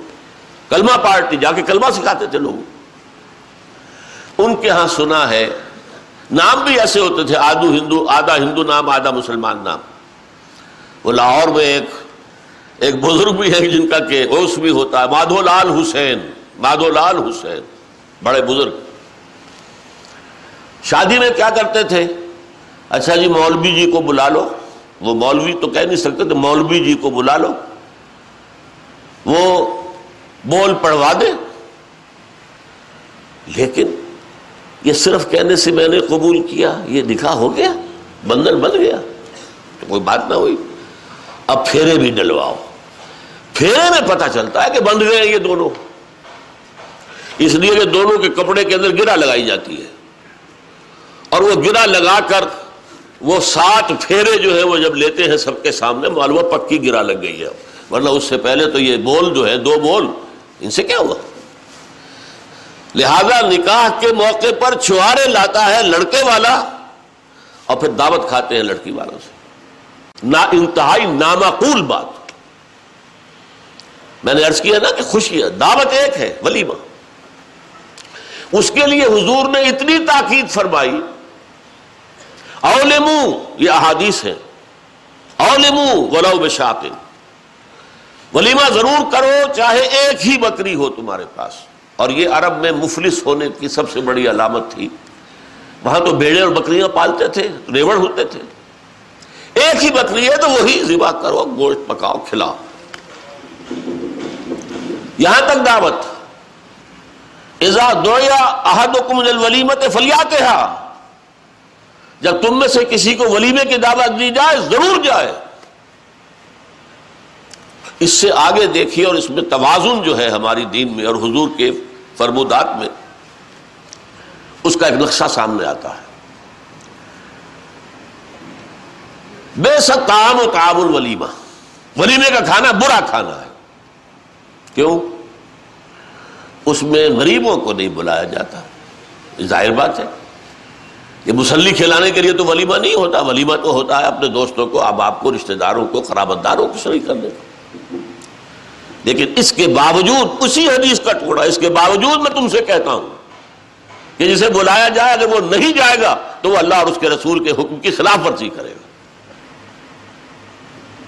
یہ تاکید ہے اور یہاں تک تاکید ہے۔ اگر تمہارے کسی بھائی نے نکاح کیا ہے اور اس کے پاس کچھ نہیں ہے ولیمے کے لیے، اپنے گھر سے کھانا لے جاؤ اور اس کے ساتھ جا کر بیٹھ کر کھا لو۔ سیلیبریٹ کرو۔ سیلیبریٹ کرنے کی ایک سمبل ہے، یہ اس کی ایک علامت ہے۔ اب آپ سوچئے جس نبی نے دعوت ولیمہ پر اتنی تاکید ہمیں کی ہے، اگر لڑکی والوں کی طرف سے نکاح کے موقع پر دعوت میں بھی کوئی خیر ہوتا تو وہ ہمیں نہ سکھاتے، نہ بتاتے۔ کیا بخل سے کام لیتے؟ ہاں اس زمن میں میرے علم میں بات آئی کہ سعودی عرب میں یہ مسئلہ ہو رہا ہے۔ وہاں بھی مسجد میں نکاح نہیں ہوتا۔ لڑکی والے کے گھر جا کر۔ اور دعوت بھی ہوتی ہے۔ لیکن اس دعوت کا سارا خرچہ لڑکے والے دیتے ہیں، پورا خرچہ۔ اور اسے وہ ولیمت العرس کہتے ہیں۔ اسی کو ولیمہ کہتے ہیں۔ اور میں نے جب تحقیق کی حادیث سے، تو یہ بھی ہے، اگرچہ عام یہی ہے کہ ولیمہ خلوت صحیحہ کے بعد دولہا اور دلہن کی ایک ملاقات ہو جائے، اس کے بعد ہونا چاہیے۔ بہتر یہ ہے۔ ہمارے ہاں عام رواج بھی یہی ہے۔ لیکن حادیث ہے جس میں یہ بھی ہو سکتا ہے کہ این اسی وقت اور وہ یہی کرتے ہیں۔ ولیمت العرس اور اس کے لیے سارا خرچہ لڑکی والے کے ہاں دعوت ہو رہی ہے، لیکن خرچہ سارا لڑکے والے کر رہے ہیں۔ تو یہ دوسری بات ہے جو میں نے آپ سے عرض کری۔ نکاح میں اور لڑکی والوں کی طرف سے کوئی دعوت تعام نکاح کے موقع پر نہیں۔ اس سے ایک تیسرا نتیجہ خود بخود نکل آیا۔ بارات کی لانت کی نفی ہو گئی۔ میں کس دھڑلے سے لانت کہہ رہا ہوں اس کو؟ یہ وہ شے ہے جس کا کوئی ذکر نہ قرآن میں ہے نہ حدیث میں ہے، بلکہ عربی میں اس کے لیے کوئی لفظ نہیں ہے۔ بارات۔ اور جب سے وہ جوش بلی آبادی کی کتاب آئی تھی یادوں کی بارات مجھے، تو اس لفظ بارات سے انتہائی نفرت ہو چکی۔ بھائی نکاح مسجد میں ہونا ہے۔ لڑکی والے لڑکے والے جمع ہو گئے۔ اب نکاح ہو گیا، اپنے اپنے گھروں کو جاؤ۔ اب لڑکی کی رخصتی، وہ بھی ہم نے ایک رسم علیحدہ بنا لی ہے۔ رخصتی کے وقت بھی کیا کچھ ہوگا؟ لیکن رخصتی حضرت فاطمہ کی کیسے ہوئی تھی؟ پہلی بات تو یہ کہ حضرت علی کے پاس کوئی گھر نہیں تھا۔ وہ فقرائے صحابہ میں سے تھے۔ ایک انصاری صحابی نے انہیں کھجرا دیا۔ اس میں حضرت فاطمہ ودا ہو کر گئی لیکن حضور ہی کے گھر کی مستورات جا کر چھوڑ آئی وہاں پر۔ کوئی لڑکے والوں کی طرف سے یا خود لڑکا بھی نہیں آیا۔ کیونکہ کچھ لوگ آئیں گے تو کچھ نہ کچھ تقریب تو کرنی پڑے گی۔ کیسے ہو سکتا ہے کہ آپ کے گھر پر آئے اور آپ انہیں نہ ٹھنڈا گرم کچھ نہ کھلا؟ اور گرم ہوگا تو چائے ہوگی تو کچھ نہ کچھ تو اس کے ساتھ ہوگا۔ وہ ہوتے ہوتے ہوتے ہوتے وہی چیز بڑھتے ہوئے ایک پورا ایک پوری رسم بن جائے گی اور ایک پوری دعوت بن جائے گی۔ تو بارات کا کوئی تصور اسلام میں نہیں۔ نمبر تین، جہیز کا کوئی تصور اسلام میں نہیں۔ یہ خالص ہندوانہ پس منظر ہے ہمارا۔ ان کے ہاں جہیز کیوں ہے؟ اس لیے ہے کہ لڑکی کا وراثت میں کوئی حصہ ہے ہی نہیں۔ وارث صرف لڑکے ہوتے۔ بلکہ ان کے ہاں راجپوتوں میں اور ہمارے ہاں بھی جاگیرداروں میں۔ روایت یہ کہ بیٹوں میں بھی تقسیم نہیں ہوتا۔ تقسیم تقسیم تو در ہو کر تو وہ تو اتنی چھوٹی سی ملکیت رہ جائے گی، پھر ان کا روم کہاں رہے گا؟ دبدبا کہاں رہے گا؟ سو مربے وہ دو بیٹوں میں پچاس پچاس ہو گئے، ان کے چار چار بیٹے ہو گئے، کیا رہ گیا؟ اب وہ ٹور کہاں رہے گی؟ وہ شان کہاں رہے گی؟ تو صرف بڑا بیٹا وارث، باقی سب اس کے کمی کاری۔ اور لڑکیوں کے لیے تو کوئی سوال ہی نہیں کہ کوئی وراثت ہو۔ لہذا جب وہ گھر سے رخصت کرتے تھے تو اس گھر سے رخصت کرتے ہوئے کچھ دے دلا دیتے تھے اور اسے کیا کہتے تھے؟ دان دہیج۔ یہ خیرات ہے جو ہم دے رہے ہیں، ورنہ لڑکی کا حق کوئی نہیں۔ یہ ہے پس منظر اور چونکہ عام طور پر یہ شہر جیسے کراچی جیسے تھوڑا ہی ہوتا تھے، چھوٹے چھوٹے بستیاں گاؤں ہیں، اور ہندوؤں میں بھی رواج یہ ہے کہ دور شادی کرو، قریبی منع کرو۔ لہذا ایک گاؤں سے دوسرے گاؤں جانا ہے۔ اور وہاں جہیز سے لدے پھدے مالے غنیمت لے کر واپس آنا ہے۔ اور راستے میں چوری چکاری ڈاکے کا خطرہ ہے، لہذا جتھا لے کر جاؤ۔ یہ بارات ہے، یہ جنج جو ہے، یہ بارات، یہ اس لیے جتھا جائے تاکہ جو مال غنیمت وہاں سے لانا ہے، اس کی حفاظت کا بندوبست ہو جائے۔ اسلام میں کوئی جہیز نہیں قطن کوئی جہیز نہیں۔ البتہ اس معاملے میں ہمارے ہاں جو ایک مغالتا ہے وہ سمجھ لیجیے۔ حضرت فاطمہ کا جہیز رضی اللہ تعالی عنہ۔ اس جہیز کا لفظ وہاں پر استعمال کر کے جنہوں نے بھی کیا ہے، ظلم اٹھایا ہے امت کے اوپر۔ حضرت فاطمہ کے جہیز کی بنیاد پر اب لاکھوں روپے کا جہیز جو ہے، اور نمبر کیا، کچھ لاکھوں کیا، کار جا رہی ہے، یہ جا رہا ہے، وہ جا رہا ہے۔ ایک کروڑ پتی کے گھر سے نکل کر ایک دوسرے کروڑ پتی کے گھر میں جا رہی ہے تو کروڑوں لے کر جا رہی ہے۔ حضرت فاطمہ کے جہیز کی حقیقت کیا تھی یہ سمجھ لیجیے جب شادی کا وقت آیا ہے تو حضور نے حضرت علی کو بلایا، پوچھا، علی، تمہارے پاس کچھ مہر دینے کے لیے کچھ پیسے ہیں؟ کیا، حضور میرے پاس کچھ نہیں ہے۔ پھر کہہ رہا ہوں میں، وہ فقرائے صحابہ میں سے تھے۔ جیسے ابو دردا تھے، سلمان فارسی تھے، ابو در غفاری تھے، یہ فقرائے صحابہ ہے درویش منش حضور نے کہا، تمہارے پاس وہ ایک زرا ہوتی تھی کہ جی ہاں زرا تو ہے، لیکن حضرت علی نے جواب کیوں دیا نفی میں کہ زرا کوئی دولت تو نہیں ہے، وہ تو جہاد کے لیے ایک اسلحہ ہے۔ فرمایا، جاؤ اسے بیچو یا گروی رکھو اور قرض لے کر آؤ۔ اس لیے کہ بہرحال مہر تو شرط ہے، مہر تو دینا وہ گئے اپنی ذرا لے کر بازار میں۔ حضرت عثمان نے تیس درہم میں خرید لی۔ اور عجیب بات دیکھیے، چند دنوں کے بعد وہ ہدیتن واپس کر دی اس وقت خرید لی۔ کہ اگر میں یہ کہوں گا کہ نہیں نہیں، یہ رہنے دو، میں میں تمہیں پیسے دیتا ہوں۔ تو حضرت علی کی عزت نفس کو ٹھیس پہنچتی ہے کہ یہ مجھے خیرات دے رہے ہیں۔ اس وقت خریدی ہے۔ تیس درم میں۔ پھر ہدیت بعد میں پیش کر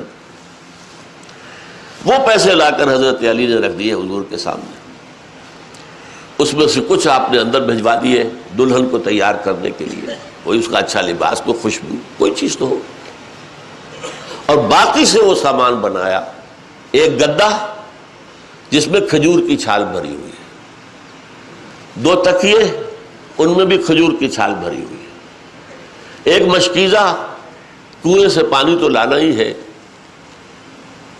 ایک چکی گندم میسر ہو یا جاؤ، پیسنے تو پڑیں گے روٹی کے لیے۔ ایک دو اور برتن۔ یہ اس پیسے سے بنایا گئی ہوئی چیزیں تھیں۔ حضور نے اپنی جیب سے ایک پیسے کی کوئی شے نہیں دی جسے جہیز کہہ سکتے۔ حضور ہی کی دوسری صاحبزادی کا نکاح ہوا ہے مدینہ منورہ میں۔ دو نکاح تو آپ کی دو بیٹیوں کے بچے میں ہو چکے تھے۔ حضرت فاطمہ اور ام کلثوم ان کے نکاح مدینے میں ہوئے، ہجرت کے بعد۔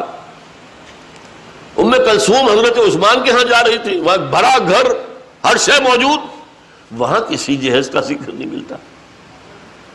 یہ کیسے ہو سکتا ہے کہ نبی اتنی بے انصافی کرتے کہ ایک بیٹی کو تو جہیز دیا دوسری کو نہیں دیا؟ کوئی ذکر کیوں نہیں ہے؟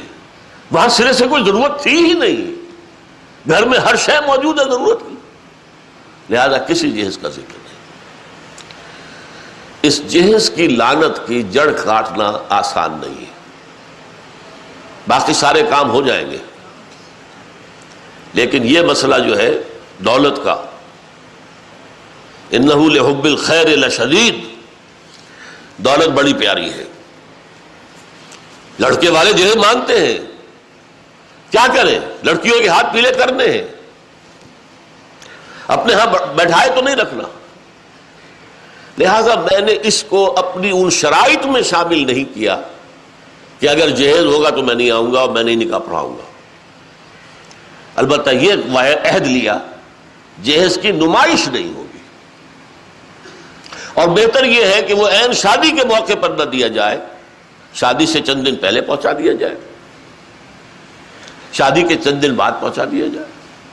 ہدیہ ہے، آپ دے رہے ہیں، کوئی منع نہیں کر سکتا، کوئی حرام نہیں کہہ سکتا۔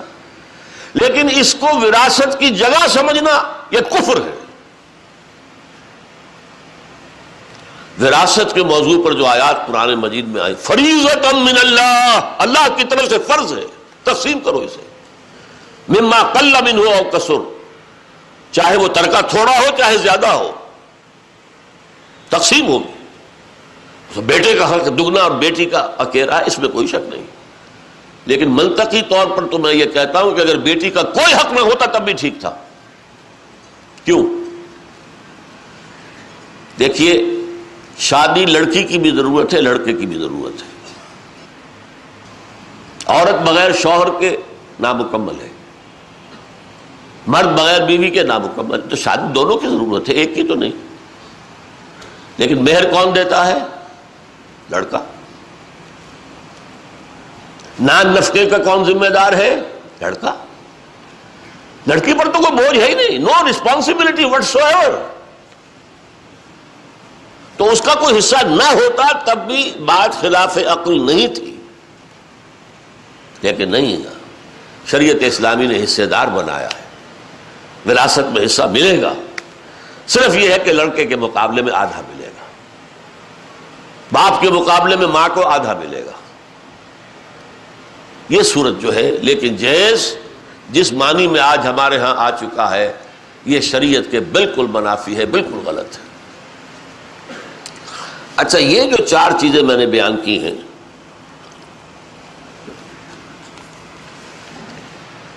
ان سب میں اگر آپ نے غور کیا ہو تو بٹوین دی لائنز جو فلاسفی ہے، وہ کیا ہے؟ وہ فلاسفی یہ ہے کہ شادی کے معاملے میں لڑکی والے پر کسی ایک پیسے کا بھی بوجھ نہ ہو۔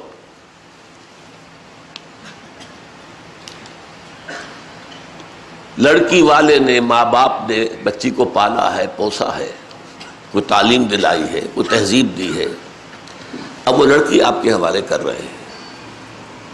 بے شرمی ہے، انتہائی بے غیرتی ہے کہ آپ مزید کو طلب کریں۔ سارا بوجھ لڑکے والے پر گھر اس کا آباد ہو رہا ہے۔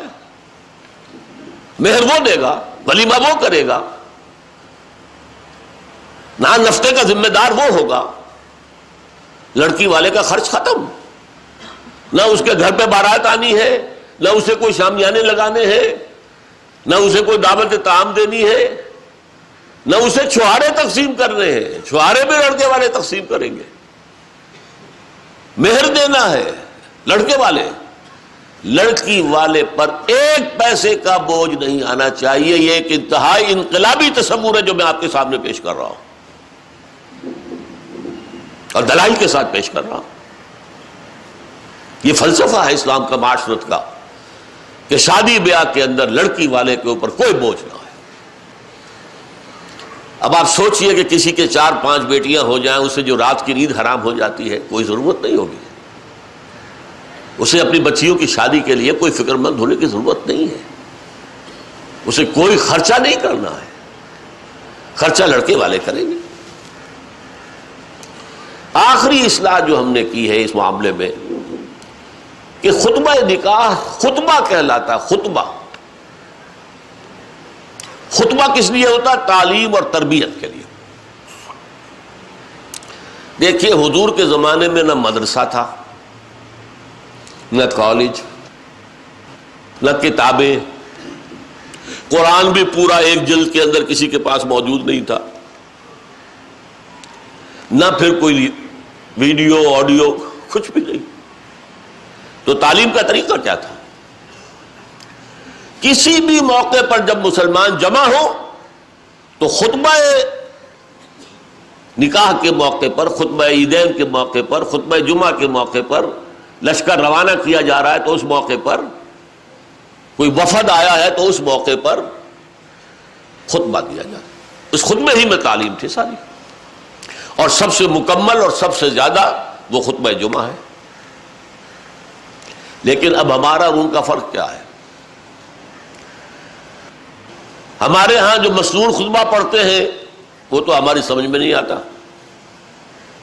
زبان یار من عربی ومن عربی نمی دانم وہ ایک رسم ہے صرف۔ دیہات میں تو پڑھنے والوں کو پتا نہیں ہوتا میں کیا پڑھ رہا ہوں۔ وہ کتاب کھول کے، اٹک اٹک کے وہ پڑھ رہا ہوں۔ شہروں میں علماء ہے مساجد کے اندر وہ جانتے ہیں۔ اور وہ کتاب سے پڑھے بغیر زبانی بھی خطبہ دیتے ہیں۔ لیکن دیہات کی اکثریت تو ہماری دیہات میں، وہاں کیا ہوتا؟ تو خطبے کے لیے جو معاملہ ہے، وہاں تو خطبہ جو بھی دیا وہ از دل خیزت بر دل ریزت اس کے کسی ترجمے کی ضرورت نہیں، اس کے وضاحت کی ضرورت نہیں۔ اور ایک اور بات آپ کو میں تاریخی حیثیت سے بتاؤں۔ جو حضرات پیچھے کھڑے ہیں، یہاں آگے چادریں بچھا دی گئی ہیں، یہاں آ جائیں، کھڑے رہنے کی ضرورت نہیں ہے۔ جاہلیت میں دو خطبے ہوا کرتے تھے۔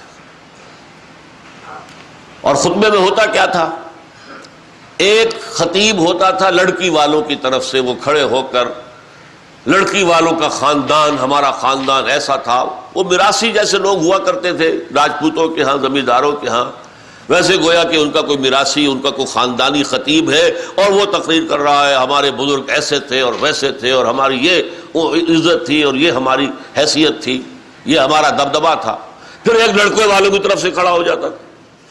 وہ اپنے اس اس کے خاندان کا جو ہے وہ راگ الاپتا تھا۔ یہ تھا معاملہ دو خطبوں کا، جس کو حضور نے ایک خطبہ بنا دیا۔ اس میں حمد و ثنا اللہ کے لیے رکھی۔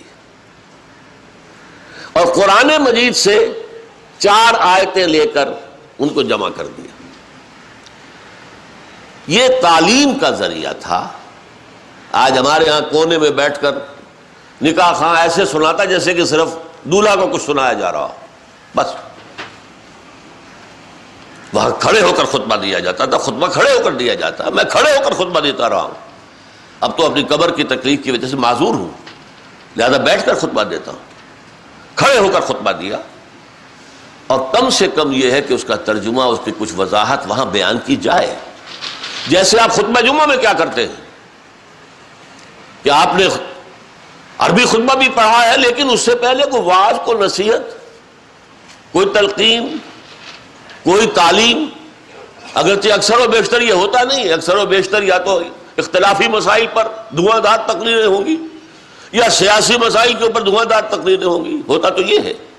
لیکن ہونا کیا چاہیے کہ اس خطبے کی جگہ پر آپ واض و نصیحت کا کوئی معاملہ قرآن کی تعلیم کا کوئی معاملہ، اس لیے کہ خطبہ کے بارے میں جو مسلم شریف کی روایت ہے وہ کیا ہے؟ خطبہ جمعہ کے بارے میں۔ کان النبی صلی اللہ علیہ وسلم خطبتان یجلس بینہما۔ حضور کے خطبہ جمعہ کے دو حصے ہوتے تھے، دو خطبے ہوتے تھے، جس کے درمیان آپ تھوڑی دیر کے لیے بیٹھتے تھے، جیسے ہمارے خطیب بیٹھتے۔ یہ بیٹھنا کسی تکان کی وجہ سے نہیں تھا۔ اس لیے کہ حضور کے خطبے لمبے ہوتے ہی نہیں تھے۔ یہ بیٹھنا در حقیقت علامت ہے کہ یہ دو خطبے ظہر کی دو رکعتوں کے قائم مقام ہیں۔ ظہر کی چار رکعتیں ہیں، جمعے میں دو رکعتیں ہیں۔ دو رکعتوں کے قائم مقام یہ دو خطبے اس خطبے میں کرتے کیا تھے؟ یقرا القرآن و یدکر الناس۔ قرآن پڑھتے تھے خطبے کے اندر۔ لمبی لمبی صورتیں پڑھتے تھے۔ آپ سورت القیامہ پوری پڑھ رہے ہیں سورہ سجدہ پوری پڑھ رہے ہیں۔ اور لوگوں کو تذکیر کر رہے ہیں قرآن کے ذریعے سے۔ تذکیر خود بخود ہو رہی ہے، عربی ان کی زبان ہے۔ حضور کے قلب مبارک سے بات نکلی ہے، دہان مبارک سے نکلی ہے، ان کے دلوں میں اتر گئی۔ تو اس خطبے کے ساتھ یہ ہے کہ اس کا ترجمہ، اس کا مفہوم کسی نہ کسی درجے میں بیان کیا جائے۔ اب وہ میں تھوڑا سا آپ سے عرض کر دوں۔ یہ تین حصے اس خطبے کے ہیں، دو مسنون ہیں، تیسرے کا اضافہ علماء نے کیا ہے۔ پہلا حصہ وہ ہے جو حضور کے ہر خطبے میں ہوتا تھا۔ خطبہ جمعہ ہو، خطبہ عیدین ہو، خطبہ نکاح ہو، لشکر بھیج رہے ہیں تو خطبہ ہو۔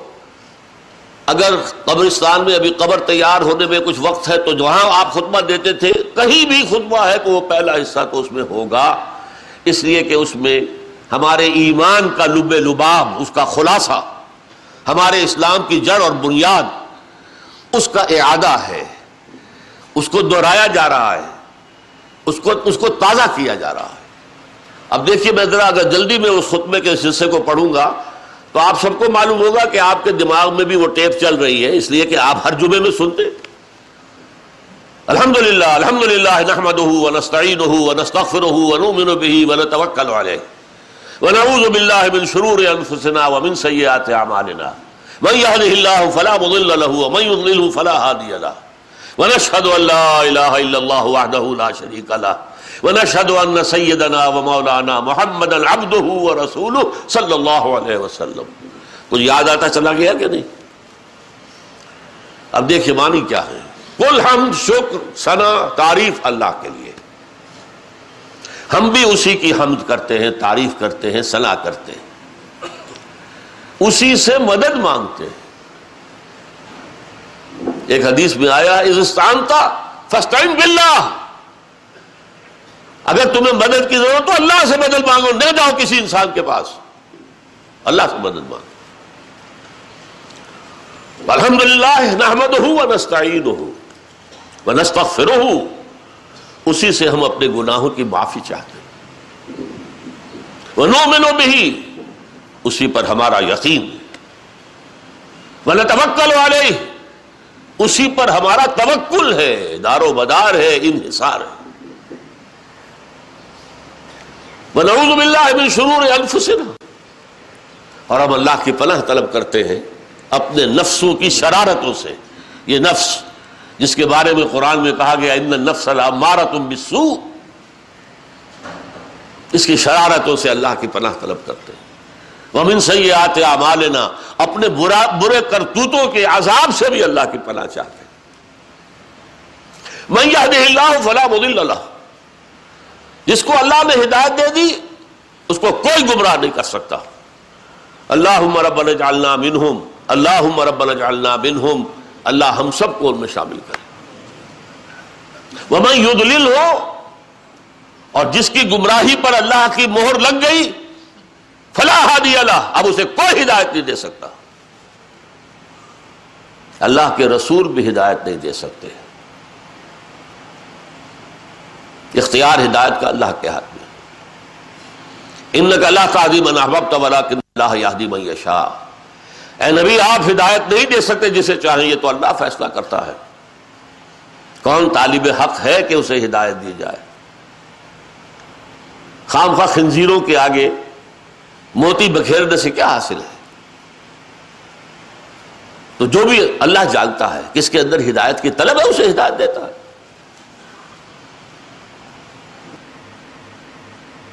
ہوں فلاں ہدی اللہ جس کو اللہ گمراہ کر دے، اس کو کوئی ہدایت دینے والا نہیں۔ اللہ عمر بنا لا تجعلنا معاہم اے اللہ، ہم میں سے کسی کو ان میں شامل نہ کر دیجیے یہ ایمان کا لب لباب ہے، خلاصہ ہے۔ اگر سمجھے لوگ تو ایمان تازہ ہو گیا۔ ایمان کی تجدید ہو گئی۔ اس کے بعد اسلام کی جڑ اور بنیاد۔ نشہد اللہ الہ الا اللہ وحدہ لا شریک اللہ ہم سب گواہ ہیں اس پر کہ اللہ کے سوا کوئی معبود نہیں۔ وہ اکیلا ہے، اس کا کوئی شریک نہیں۔ اور ہم سب گواہ ہیں اس پر۔ محمد رسول ہم گواہ ہیں اس پر کہ محمد اس کے بندے اور رسول ہیں صلی اللہ علیہ وسلم۔ اس کو میں نے کیا کہا، یہ اسلام کی جڑ اور بنیاد ہے۔ ایمان وہ تھا، وہ کیفیات، اندرونی، قلبی، نفسیاتی۔ توکل، یقین، استعانت، اللہ سے۔ اور یہ اسلام کی جڑ اور بنیاد ہے کہ کوئی ہندو ہو، کوئی سکھ ہو، کوئی کافر ہو، کوئی عیسائی ہو، کوئی یہودی ہو، ابھی کلمہ پڑھے اشد اللہ الہ الا اللہ اشد اللہ محمد رسول اللہ، وہ اسلام میں آگے۔ اسلام میں داخلے کا شاہ درا، یہ کلمہ شہادت ہے۔ شاہ درا آپ جانتے ہیں، دلی والے جانتے ہیں۔ جمنا کے مغرب طرف، مغرب کی جانب جو ہے دلی ہے۔ جو سارے یو پی والے آتے ہیں، وہ شاہدرا سے گزرے۔ شاہ درا یعنی بڑا دروازہ شاہ درا بڑا دروازہ۔ دلی کا دروازہ وہ تھا کہ اس میں سے ہو کر دلی میں داخل ہو گئے۔ ایسا ہی شاہ درا لاہور کے پار ہے۔ لاہور راوی کے جنوب میں ہے، جنوب مشرق میں۔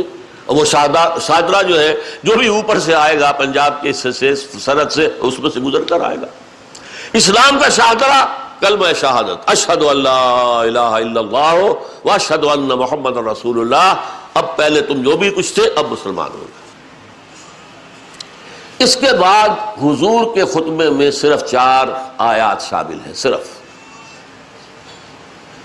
اور چار آیات میں بھی حضور نے انتخاب کیا ہے، چار کا عدد نہیں ہے مطلوب۔ ایک سورہ آل عمران کے وسط سے، ایک سورہ نساء کی پہلی آیت، دو سورہ احزاب سے، یہ کیوں؟ حالانکہ چار آیتیں پڑھنی تھیں تو چار آیتیں سب سے زیادہ متبرک سلو سے قرآن کے برابر جسے کہا گیا، وہ سورہ اخلاص ہے۔ چار آیتیں پڑھو اور تہائی قرآن کا ثواب مل گیا۔ دس پارے پڑھنے کا جو ثواب ہے، وہ یہ چار آیتیں پڑھنے میں ہے۔ اور اگر سب سے زیادہ قرآن مجید کی جو اہم ترین صورت ہے، اساس القرآن، ام القرآن، سورہ فاتحہ ہے، وہ پڑھتے؟ نہیں۔ موقع کی مناسبت سے چار آیتیں تلاش کی ان چاروں میں کیا چیز ہے مشترک؟ تقوا کی تاکید تقوا کی تاکید تقوا کی تاکید۔ تقوا کیا ہے یہ سمجھ لیجیے تاکہ ہر آیت کے ساتھ اس کو بیان کرنے کی ضرورت نہ ہو۔ تقوا کے معنی ہے بچنا اتقا بچنا۔ بچنا کس چیز سے؟ گناہ سے بچنا، اللہ کی نافرمانی سے بچنا، حرام میں ملوث ہونے سے بچنا۔ یہ بچنا ہے، دنیا میں یہ بچنا ہے۔ اور آخرت میں جہنم سے بچ جانا، یہ اس کا نتیجہ ہے۔ کل دین اس لفظ تقوا کے اندر ہے۔ اس کے بارے میں حضرت عمر رضی اللہ تعالی عنہ کے محفل مشاورت میں ایک مرتبہ مسئلہ اٹھ کھڑا ہوا۔ تقوا کیا ہے؟ ہاؤ ٹو ڈیفائن تقوا تقوا کیا ہوتا ہے؟ اب ظاہر بات ہے کہ یہ ایسی بات ہے کہ ہر شخص نے کچھ اپنا ذہن میں جو تھا وہ بیان کیا۔ حضرت عمر نے پوچھا نکاب سے رضی اللہ تعالیٰ عنہ، وہ تھے جن کے بارے میں آتا ہے اقرأہم ابئی ابن کعب۔ میرے صحابہ میں قرآن کا سب سے بڑا عالم ابئی ابن کعب ہے، رضی اللہ تعالیٰ عنہ۔ وہ خاموش بیٹھے رہے تھے۔ برتن جتنا بھرا ہو اتنا ہی خاموش ہوتا ہے، جتنا خالی ہو اتنا کھلکتا ہے۔ تو وہ علم میں بھرے ہوئے تھے۔ اب حضرت عمر نے خاص فرمائش کی کہ وہ بھائی آپ فرمائیے تقوا کسے کہتے ہیں؟ اب انہوں نے کہا کہ ابیر المومنین اگر کسی شخص کو ایسے جنگل میں سے گزرنا پڑے جہاں کوئی پگڈنڈی بھی نہیں ہے، جھاڑ، جھاڑیاں ہیں، خاردار، دائیں بھی، بائیں بھی، ہر جگہ۔ اوپر درخت ہیں، نیچے اندھیرا ہے۔ اور آپ کو معلوم ہے کاگو کا تاس ہو یا ایمیزن کا تاس ہو، وہ درختوں سے بھی سانپ لٹکے ہوئے ہوتے پھر گھاس میں خطرہ یہ ہے کوئی کنڈلی مارا ہوا سانپ بیٹھا اور اس پر آپ کا پاؤں پڑ جائے یا کسی اور موزی جانور کے بل میں آپ کا پاؤں گھس جائے تو کیسے جاتا ہے انسان؟ بچ بچ پر جسے ہم اپنے محاورے میں کہتے ہیں، پھونک پھونک کر قدم رکھنا۔ اسی طرح امیر المومنین، یہ دنیا بھی ایک خاردار جنگل ہے۔ ہر طرف گناہ کی جھاڑیاں ہیں۔ ترغیبات ہیں۔ اس میں سے انسان اس طرح گزر جائے، اپنے کپڑوں کو سمیٹ کر کے کسی جھاڑی میں الجھ نہ جائے اور محفوظ دیکھ کر پاؤں رکھے۔ کہیں بھی وہ پاؤں حدود شریعت سے نہ نکلنے پائے۔ کہیں وہ کسی گناہ کے سانپ کے اوپر پاؤ نہ پڑ جائے۔ اس کا نام تقوا ہے۔ یہ تقوا اب آپ سوچئے، اگر دکاندار میں نہیں ہے تو وہ جھوٹی قسمیں کھائے گا، کم ماپے گا، کم تولے گا۔ اگر سرکاری ملازم میں نہیں ہے، رشوتیں لے گا۔ سائلوں کو جتنا پریشان کرے گا، اتنی ہی رشوت زیادہ ملے گی۔ نچوڑو گے جتنا، اتنا ہی نکلے گا نا۔ پھر سرکاری املاک اگر کوئی اس کے تصرف میں ہے تو ان کے اندر خیالت کرے گا۔ اختیارات میں خیالت کرے گا۔ اور اگر سیاست دانوں میں نہیں ہے تو جو ہمارے ملک کا بیڑا غرق ہوا ہے وہ سب کے سامنے۔ کیوں ہوا یہ؟ تخوا نہیں ہے۔ یہ احساس ہی نہیں ہے کہ مجھے مر کر اللہ کے حضور میں حاضر ہونا ہے۔ جواب نہیں کرنی۔ ایک ایک پیسہ جو کمایا ہے، بتانا ہوگا کہاں سے کمایا۔ لن تدولا قدم ابن آدم۔ اللہ تعالیٰ کی عدالت کے کٹہرے سے کسی آدم کے پاؤں ہل نہیں سکیں گے۔ کھڑا رہنا پڑے گا۔ حتیٰ یوسلام خمسن، یہاں تک کہ پانچ چیزوں کا حساب لے لیا جائے۔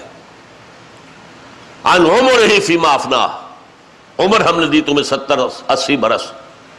کہاں فنا کی؟ کس کام میں لگے رہے؟ وہاں شباب ہی فیما ابلا۔ خاص طور پر شباب کا دور، امنگوں کا دور، قوت کا دور۔ وہ کہاں گلائی تم نے اپنی جوانی؟ وہاں مال ہی من تصب ہو فیما انفقا ہو مال کا حساب دو کہاں سے حاصل کیا تھا؟ حلال سے یا حرام سے؟ اور خرچ کہاں کیا تھا؟ اللہ تلو میں، عیاشیوں میں، اسراف اسراف اور تبزیر میں۔ اور آخری سوال سب سے کڑا، سب سے سخت۔ وہاں میرا فیما علما جو علم تم نے حاصل کیا، اس میں عمل کتنا کیا؟ درس قرآن آپ ہر مہینے یہاں سن لیتے ہیں، کبھی اپنا جائزہ بھی لیا کہ اس سے ہماری زندگیوں میں کوئی تغیر آیا؟ ہم نے اپنے کاروبار میں سے حرام کو نکالنے کا فیصلہ کیا؟ ہم نے اپنی معاشرت کے اندر سے غیر اسلامی چیزیں ختم کی؟ ہم نے کہیں شرع پردہ نافذ کیا؟ زیادہ علم وبال بن جائے گا، وبال،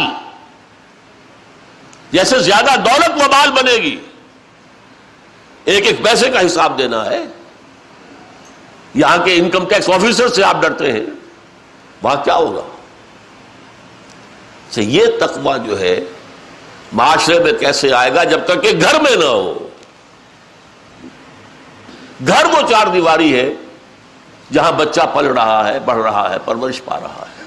اگر اس گھر کے اندر تقوا ہے، تو یہی بچہ جب ابھر کر آئے گا، معاشرے میں آئے گا، کاروبار کرے گا، کوئی اور ملازمت کرے گا، تو اس میں تقوا ہوگا۔ اس لیے حضور نے خطبہ نکاح میں وہ آیتیں جمع کی ہیں جو تقوا کی موقع ترین آیتیں ہیں قرآن مجید میں۔ آپ کسی کمپیوٹر کو بھی اگر دے دیں یہ جاب، کہ قرآن مجید میں تقوا کی سب سے زیادہ تاکیدی آیات کون سی نکال دو تو وہ یہی نکلے گی۔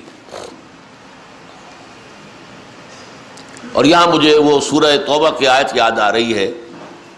مسجد تقوا من اول یومن مسجد قبا کے بارے میں قرآن میں کیا فرمایا گیا؟ وہ مسجد جس کی بنیاد ہی رکھی گئی ہے تقوا پر۔ پہلے دن سے۔ جس نکاح کی بنیاد تقوا پر ہو۔ ظاہر بات ہے کہ اس خاندان میں تقوا آئے گا اب ان آیات کا مفہوم مختصر سا۔ یہ درس بھی ہو جائے گا ایک طرح سے۔ پہلی آیت، اور یہ میرے نزدیک قرآن مجید کی سب سے زیادہ تاکیدی آیت ہے۔ یا تو پاتے ہی اے ایمان والو، اللہ کا تقوی کرو جتنا کہ اس کے تقوی کا حق ہے۔ صحابہ گھبرا گئے۔ ہمارا قرآن کا پڑھنا سننا کچھ اور ہے، ان کا سننا پڑھنا کچھ اور تھا۔ وہ سنتے ہی اپنے آپ کو تولتے تھے، ہم پورے اتر سکتے کہ نہیں؟ ہم تو سن کر ثواب حاصل کرتے ہیں، اللہ اللہ خیر صلاح کچھ ثواب ہو گیا، کچھ لذت سماعت حاصل ہو گئی، بس۔ گھبرائے، حضور، کون شخص ہے جو اللہ کا اتنا تقوا کر سکے جتنا کہ اس کا حق ہے؟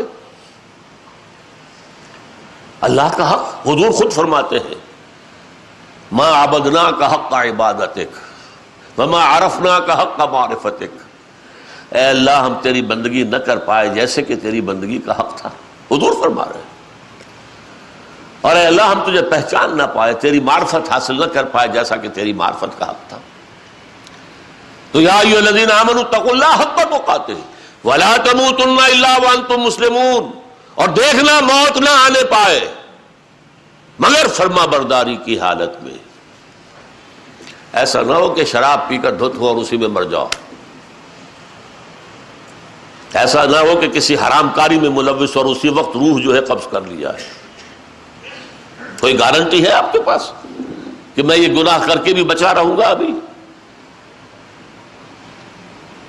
ایک بہت بڑے شاعر لکھنؤ کے، ان کی موت کیسے واقع ہوئی تھی؟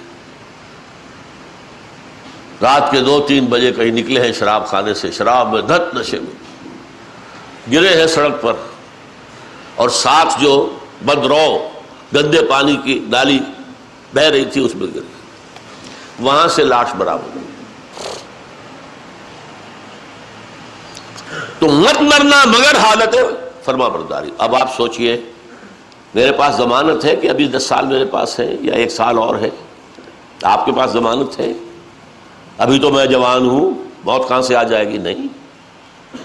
کیا پتا یہاں سے ہم نکلے اور کوئی ایکسیڈنٹ ہو اور ہماری لاش گھر پہنچ جائے۔ کیا بات؟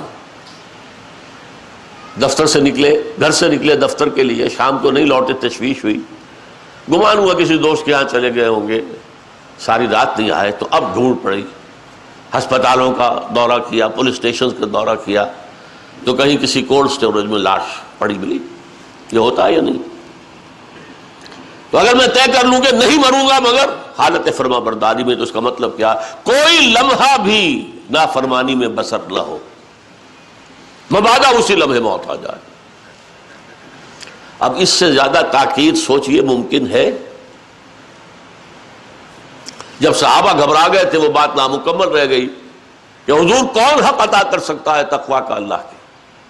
تو پھر جب سورہ تغابن کی آیت نازل ہوئی فتق اللہ مستتا تم تو تقوا کرو اللہ کا جس حد تک تمہاری استطاعت میں ہے۔ تب ان کی جان میں جان آئی۔ اپنے امکانی حد تک تو ہم کر سکتے ہیں۔ اللہ کا حق ادا نہیں کر سکتے۔ دوسری آیت سورہ نساء کی پہلی آیت ہے اور وہ نکاح کی تقریب کے اعتبار سے بہت مناسب ہے۔ مناسبت رکھنے والی ہے۔ مناسب تو سبھی آیات ہیں لیکن مناسبت رکھنے والی۔ ہے یا الناس اتقوا ربکم الذی خلقکم من نفس واحدۃ وخلق منها زوجها وبث منهما رجالا كثيرا ونساء اے لوگو، یہاں یا الذین آمنو نہیں کہا۔ اے لوگو، یہ بعد میں بتاؤں گا کیوں کہا اے لوگو۔ اے لوگو، اپنے اس رب کا تقوی اختیار کرو جس نے تمہیں ایک جان سے بنایا، اسی سے اس کا جوڑا بنایا، آدم اور حوا۔ اور ان سے کثیر تعداد میں دنیا میں انسانوں کو، مردوں کو عورتوں کو پھیلا دیا۔ چھ ارب سے زیادہ آبادی ہے اس وقت دنیا کی، چھ سو کروڑ سے زیادہ۔ کون ہے یہ؟ آدم اور ہوا کی اولاد۔ اور ظاہر بات ہے کہ اہل ایمان بھی آدم اور ہوا کی اولاد ہے تو ہندو بھی تو آدم اور ہوا کی اولاد ہے عیسائی بھی تو انہی کی اولاد ہے، یہودی بھی تو انہی کی اولاد ہے۔ اس وجہ سے یہاں یا یوہن ناس کہا۔ اے لوگو، اپنے اس رب کا تقوی اختیار کرو، جس نے تمہیں ایک جان سے بنایا، اسی سے اس کا جوڑا بنایا اور ان دونوں سے کثیر تعداد میں مردوں اور عورتوں کو پھیلا دیا۔ اب مناسبت کیا تھی؟ نکاح میں کیا ہوتا ہے؟ آدم کا ایک بیٹا ہوا کی ایک بیٹی، اسی رشتہ اس دواج میں منسلک ہو رہے ہیں، انہیں بھی اللہ اولاد دے گا اور آدم کی نسل آگے بڑھے گی۔ لیکن نوٹ کیجیے اس آیت میں دوسری مرتبہ پھر فرمایا وَاتَّقُ اللَّهَ الَّذِي تَسَالُونَ بِهِ وَالْأَرْحَامِ۔ پھر دیکھو، تقوی کرو۔ اس اللہ کا جس کا ایک دوسرے کو واسطہ دیتے ہو۔ اس قدر پیاری انداز ہے، فقیر مانتا ہے تو اللہ کے نام پر۔ آپ کو اپنے کسی دوست سے کہنا ہے، بھائی میرا یہ کام ضرور کرنا ہے، ضرور کرنا، خدا کے لیے بھول نہ جانا۔ کس کا واسطہ دیا؟ اللہ۔ اگر میاں بیوی میں چپکلش ہو جائے، معاملہ نہ سلجھ رہا ہو، تو آخر کار بڑے بوڑھے کیا کہتے ہیں؟ خدا کے لیے اپنے معاملات درست کرو۔ بچے رل جائیں گے، اگر طلاق پر سیپریشن پر نوبت آ جائے گی۔ تو یہاں فرمایا، جس اللہ کا واسطہ دیتے ہو، اس کے تقوی پر بھی تو عمل کرو۔ اس کے احکام بھی تو مانو۔ اس کی شریعت بھی تو اس کو تسلیم کرو۔ والارحام اور رحمی رشتوں کا لحاظ رکھو۔ سلائے رحمی ہونی چاہیے۔ قطع رحمی نہیں۔ بھائیوں کو کاٹو نہیں۔ رشتوں کو جوڑو، کاٹو نہیں۔ ان اللہ کان علیکم رقیبہ یقیناً اللہ تم پر نگران ہے۔ تمہارا ہر عمل اس کی نگاہ میں ہے۔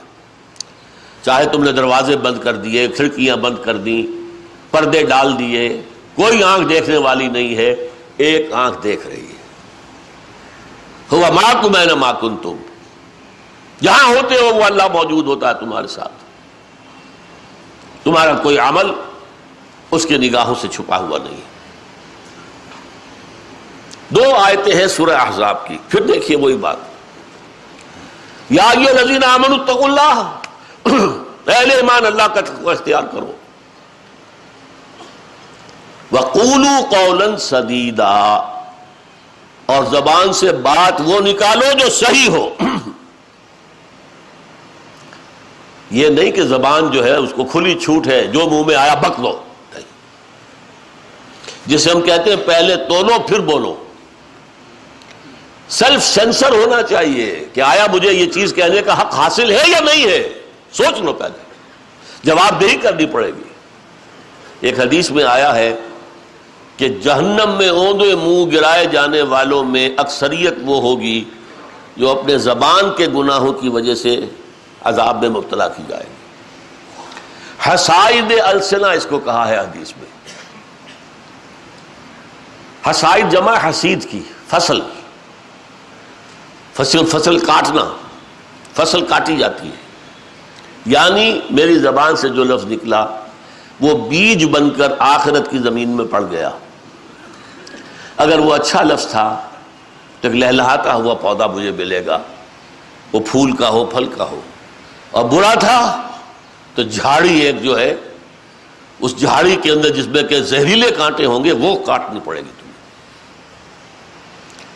جب یہ بات کہی ہے حضور نے تو حضرت معاذ ابن جبل چونک گئے کہ حضور، کیا جو کچھ ہم کہتے رہتے ہیں، اس پر بھی مواخذہ ہوگا؟ تو بڑے پیارے انداز میں یہ عرب کا ایک خاص انداز ہے، لفظی معنی میں نہ لیجیے اسے۔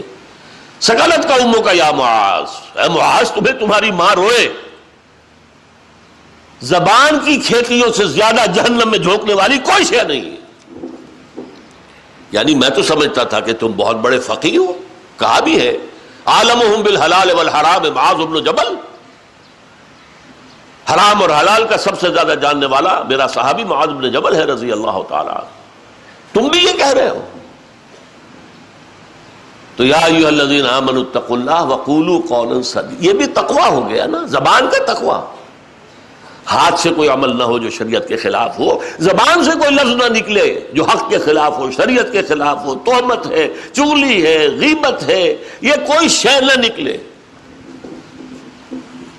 اچھا اس کی بھی بڑی مناسبت ہے، دیکھیے، نکاح کے محفل سے۔ میاں بیوی میں عام طور پر جب کلش اگر پیدا ہوتی ہے تو زبان سے ہوتی ہے، عام طور۔ یا شوہر کی زبان بچھو کے ڈنک کے مانند ہے، جب بولتا ڈنک مارتا۔ وہ اللہ کی بندی جو ہے، دس دفعہ برداشت کرتی ہے تو گیارہویں دفعہ بول پڑتی ہے۔ تو وہ جو تالی دو ہاتھوں سے بچتی ہے، وہ شروع ہو گئی۔ لڑائی جھگڑا شروع ہو گئی یا لڑکی زبان دراز ہے؟ زبان پر قابو در حقیقت گھریلو جو سب ہیں، ان کو روکنے والی سب سے بڑی چیز کہ جو بولنا ہے، پہلے تول لو۔ تو یا الذین آمنوا اتقوا اللہ قولوا قولا سدیدا۔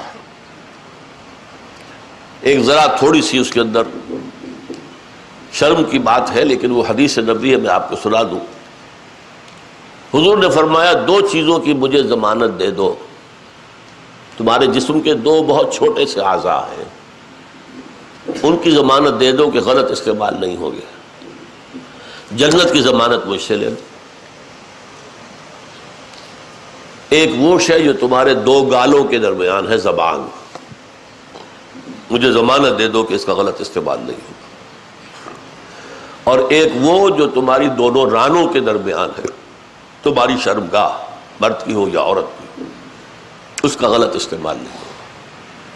یہ دو ضمانتیں مجھے دو، باقی پورا جسم، ڈھائی من کا جسم تو باقی ہے۔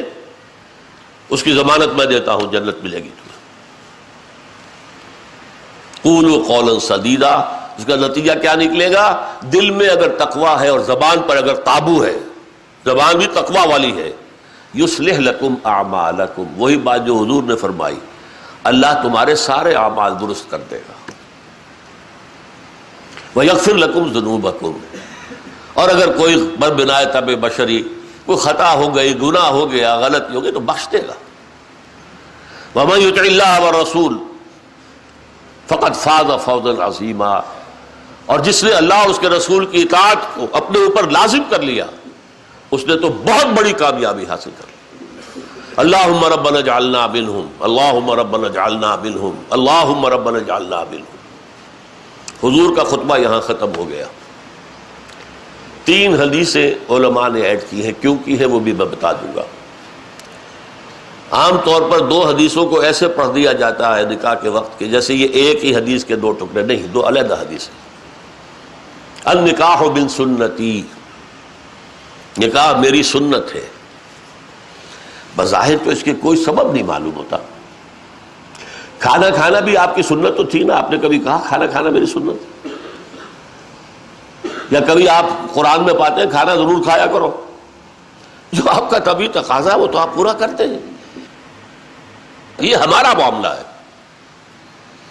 یہ کہنے کی ضرورت کیوں پیش آئی ہے؟ اس کی وجہ ہے خاص۔ جس کا ہمیں اندازہ نہیں ہے پوری طرح۔ دنیا کے اکثر مذاہب میں تصور یہ ہے، روحانی اعتبار سے برتر زندگی ان کی ہے جو شادی نہیں کرتے۔ تجرد کی زندگی گزارتے۔ بات تھوڑی سی ان کی معقول بھی ہے، سوچ لیجیے۔ شادی کریں گے، اولاد ہوگی، گھر گرستی کے مسائل، بچہ بیمار ہے، دوڑو ڈاکٹر کے پاس بڑا ہو گیا اور پڑھائی ہے، وہاں پہ داخلہ نہیں مل رہا، یہاں داخلہ نہیں مل رہا، بیوی بیمار ہے۔ سو کھکیڑ۔ کجا ایک جسم کا پالنا، کجا یہ کہ دس افراد کے ایک کنبے کا۔ اللہ کو کیسے یاد کرے گا؟ بظاہر بظاہر بظاہر، کہیں آپ میری طرف اس کو منسوب کر دیں۔ بظاہر اس کے اندر ایک لاجک ہے۔ اسی بنیاد پر عیسائیوں میں راہب اور راہبات شادی نہیں کرتے۔ ہندوؤں میں جوگی، سنیاسی، بدھ مت میں بھکشو۔ لیکن یہ چونکہ ایک تقاضا ہے نفس کا جو اللہ نے رکھ دیا ہے۔ اور فطری تقاضے پر اگر کوئی غیر فطری قدغن لگائی جائے گی تو وہ کسی غلط راستے پر پڑ جائے گا اب جو کچھ ہوتا رہا ہے عیسائیت کی تاریخ میں ہسٹری آف کرسچین مونیسٹسزم پر یہ موٹی موٹی کتابیں لکھی گئی ہیں۔ عیسائیوں کا خانقاہی نظام۔ ان کی خانقاہوں کے اندر راہب اور راہبائیں رہتے۔ شادی نہیں کی ہے۔ لیکن تہ خانے کے اندر حرامی بچوں کے قبرستان بنے ہوئے۔ کیسے رکو گے بھائی؟ ہاں کچھ لوگ کر جاتے ہیں کنٹرول کچھ لوگ ہو سکتے ہیں۔ عام آدمی نہیں کنٹرول کر سکتے اب آج کل جو کچھ آپ ٹی وی پر دیکھتے ہیں جمی سواگڑ کا جو حشر ہوا، بہت بڑا پادری، بہت بڑا پادری، بہت بڑا مناظر، احمد دیدار سے مناظرہ کیا تھا۔ اگرچہ شکست کھائی تھی۔ اس کا پھر جو کچھ آیا ہے کچا چٹھا۔ اب کیتھولک جو ہے، زیادہ وہ جو ان کے ہیں پادری، ان کا جو حصہ آپ ٹیلی ویژن پہ دیکھتے ہوں گے، کیا ان کا کردار ہے؟ تو یہ غلط کام ہے۔ تمہارے جسم میں جو تقاضے اللہ نے رکھے ہیں، ان نفس کا علیہ کا حق ہمارا دین اتنا متوازن ہے۔ تمہارے نفس کا بھی تم پر حق ہے۔ تمہیں کھانے کا تقاضا ہے تو کھاؤ، لیکن حلال کھاؤ، حرام نہ کھاؤ۔ ضرورت کے مطابق کھاؤ اسراف نہ کرو۔ تمہارا جنسی تقاضا پورا کرو پورا کرو۔ لیکن حلال ذریعے سے پورا کرو، حرام سے نہ کرو۔ اس لیے کہا نکاح من سنتی اور اس میں ایک اشارہ اور میں آپ سے کر دوں۔ ہمارے ہاں بھی بعض اوقات کچھ بزرگوں، کچھ اولیاء اللہ، صوفیاء کرام کی تعریف کرتے ہوئے یہ کہہ دیا جاتا ہے۔ اجی انہوں نے تو بس ساری عمر اللہ سے لو لگائے رکھی، شادی نہیں کی۔ اس جملے سے ان کی تو مدہ ہوئی یا نہیں ہوئی، حضور پر قدا ہو گئی، حضور کی توہین ہو گئی۔ حضور تو کہتے ہی میری سنت ہے۔ میں نے گیارہ شادیاں کی ہیں۔ نو نو ازواج ایک وقت میں میرے گھر میں نہیں ہیں۔ اگر تو اس کے ساتھ روحانیت نہیں ہو سکتی تو حضور میں تو کوئی روحانیت کا امکان ہی نہیں تھا۔ نعوذ باللہ من ذالک، نعوذ باللہ من ذالک، نعوذ باللہ من ذالک۔ لیکن یہ بھی لازم نہیں ہے کہ آپ خام خواہ بزرگوں پر تنقید کریں، لان تان کریں، کوئی ضرورت نہیں۔ کیا پتا ان کے کیا حالات تھے؟ کیا پتا کیا مجبوری تھی؟ اللہ جانے، وہ جانے۔ لیکن کبھی مدح کا لفظ نہ نکلے ان کے لیے اس اعتبار سے، اور ان کا تقوی وغیرہ، علم اس کی آپ مدح کریں۔ لیکن یہ چیز کہ انہوں نے ساری عمر شادی نہیں کی، یہ مدح کے مقام پر نہیں ہونا چاہیے، ورنہ قدا ہو جائے گی حضور صلی اللہ علیہ وسلم پر۔ نابک نے تیرے سید نہ چھوڑا زمانے میں، اس تیر کا جو ہے، کہاں جا کر لگ رہا ہے؟ یہ محمد الرسول اللہ کو لگ رہا ہے۔ اور وہ جو میں نے آپ کو حدیث سنائی تھی ابھی، وَإِنَّ لِنَفْسِ كَعَلَيْكَ حَقًّا، یہ کس کے ذمن میں آئی تھی؟ عبداللہ ابن عمر بن العاص رضی اللہ تعالی عنہما یہ انتہائی زاہد اور عابد انسان تھے۔ اور بڑا کنٹراسٹ ہے ان میں اور ان کے والد میں۔ عمر بن العاص بہت بڑے سیاست دان بڑے جنرل۔ لیکن ان کے بیٹے عبداللہ اتنے متقی، اتنے زاہد، اتنے عابد، ساری رات کھڑے ہیں، نوافل پڑھ رہے ہیں۔ اور ہر روز روزہ رکھا ہوا۔ نہ بیوی سے کوئی سروکار ہے، نہ آنے والوں سے کوئی سروکار ہے۔ حضور کو اطلاع ملی، آپ نے بلایا۔ ان کے تقوی اور ان کی عبادت گزاری کی تعریف نہیں کی۔ یا عبداللہ، اولم اخبر ان کا تصوب الدہر بتقوم اللیل؟ اے عبداللہ، مجھے کیا یہ خبر نہیں دی گئی؟ یعنی یہ جو میں سن رہا ہوں صحیح ہے یا غلط؟ کہ تم ساری رات نماز پڑھتے ہو اور ہر روز روزہ رکھتے ہو۔ عرض کیا، بلا یا رسول اللہ، ایسا تو ہے حضور۔ فرمایا، لا تفعل، ہرگز ایسا مت کرو. ان نفس کا علیہ کا حقن و ان زوج کا علیہ کا حقن و ان زوج کا علیہ کا حقن تمہارے نفس کا بھی تم پر حق ہے، تمہاری بیوی کا تم پر حق ہے، تمہارے ملنے والے جو آنے والے ہیں، ان کا بھی حق ہے. تو ان نکاح من سنتی، نمبر دو، من رغبان سنتی فلح سبندی یہ کڑوی بات ہے مکتے میں آپ پڑھی ہے سخن دسترانہ بات۔ یہ بہت سو کو بہت بری لگے گی میری بات۔ خدا کے لیے اس یقین کے ساتھ میری بات سنیے کہ میں کسی کی دل آزاری کے لیے نہیں کہہ رہا ہوں، ایک دینی فریضہ سمجھ کر کہہ رہا ہوں۔ من بان سنتی فل سمنی جسے میری سنت پسند نہیں ہے، جو میری سنت سے اعراض کرتا ہے، اس کا مجھ سے کوئی تعلق نہیں۔ وہ لاکھ اپنی جگہ سمجھتا ہو کہ میں محمد کا امتی ہوں۔ میرا امتی نہیں ہے۔ ہو سکتا ہے ہم شفاعت کے امیدوار بن کر حضور کی طرف دیکھیں اور حضور فرمائے، دفاع ہو جاؤ، تمہارا مجھ سے کوئی تعلق نہیں۔ میری سنت۔ اب سنت کسے کہتے ہیں؟ حضور کا طرز عمل۔ سنتیں چھوٹی بھی ہیں، بڑی بھی ہیں۔ جیسے آپ اکنامکس میں اصطلاح استعمال کرتے ہیں macro macro economics micro economics تو میکرو سننا مائکرو سننا۔ مائکرو سننا کی مثال سب سے مائکرو سب سے مائکرو سب سے چھوٹی۔ مسجد میں داخل ہو تو دایاں آگے جائے، بایاں نہ جائے۔ باہر نکلے تو بایاں پہلے نکلے، دایاں نہ نکلے۔ کسی نے تو نکلنا ہے بھائی۔ لیکن احساس رہے کہ داخل ہوتے ہوئے دایاں آگے، نکلتے ہوئے بایاں آگے۔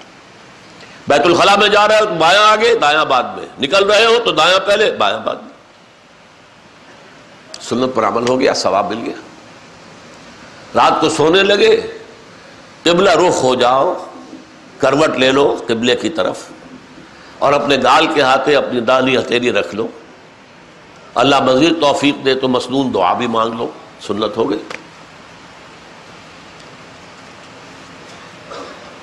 اب میں مائکرو سنت کوئی تفصیل یہاں نہیں دے سکتا۔ وہ تو جن کا پہلے ذکر آیا ہے، ڈاکٹر عبدالحی عارفی رحمۃ اللہ علیہ، ان کی کتاب بہت جامع اس موضوع پر موجود ہے۔ اسوہ رسول۔ لیکن ان چھوٹی سنتوں میں سب سے بڑی سنت میکرو کا ذکر بھی بعد میں آئے گا۔ چھوٹی سنتوں میں سب سے بڑی سنت داڑھی ہے۔ جس کا رکھنا سنت موقع ہونے میں تو شک ہی نہیں ہے۔ بہت سے علماء کے نزدیک واجب ہے۔ اور یہ سنت وہ سنت ہے جس کے لیے حکم دیا حضور نے۔ ایف الحا وقص و شوارب داڑیاں بڑھاؤ اور مونچھے کتراؤ۔ یہ صرف حضور کی سنت نہیں، تمام انبیاء اور رسول کی سنت، تمام اولیاء اللہ کی سنت۔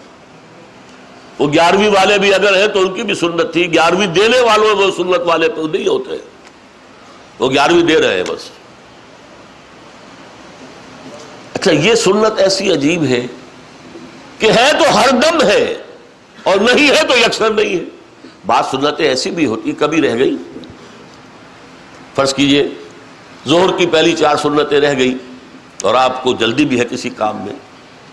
تو اگر رہ گئی، کوئی بات نہیں ہے سنت ہے۔ کبھی رہ جائے؟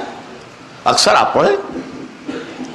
یہ سنت ہے کہ ہے تو ہمارا وقت ہے، اور ہے نہیں تو زیرو۔ آل اور نن لا کہلاتا ہے فزیولوجی میں۔ ہے تو پوری اور نہیں ہے تو کچھ بھی نہیں۔ یہ مسلمان کی پہچان ہے، مسنون سنت۔ مسنون داڑھی۔ دور سے آپ کو پتہ لگے گا، یہ مسلمان آ رہا ہے۔ ورنہ کیا پتا کوئی عیسائی ہے، کوئی بدھ مت کا آدمی ہے، کوئی ہندو ہے، کون ہے؟ کیا پتا یہ ہماری پہچان ہے۔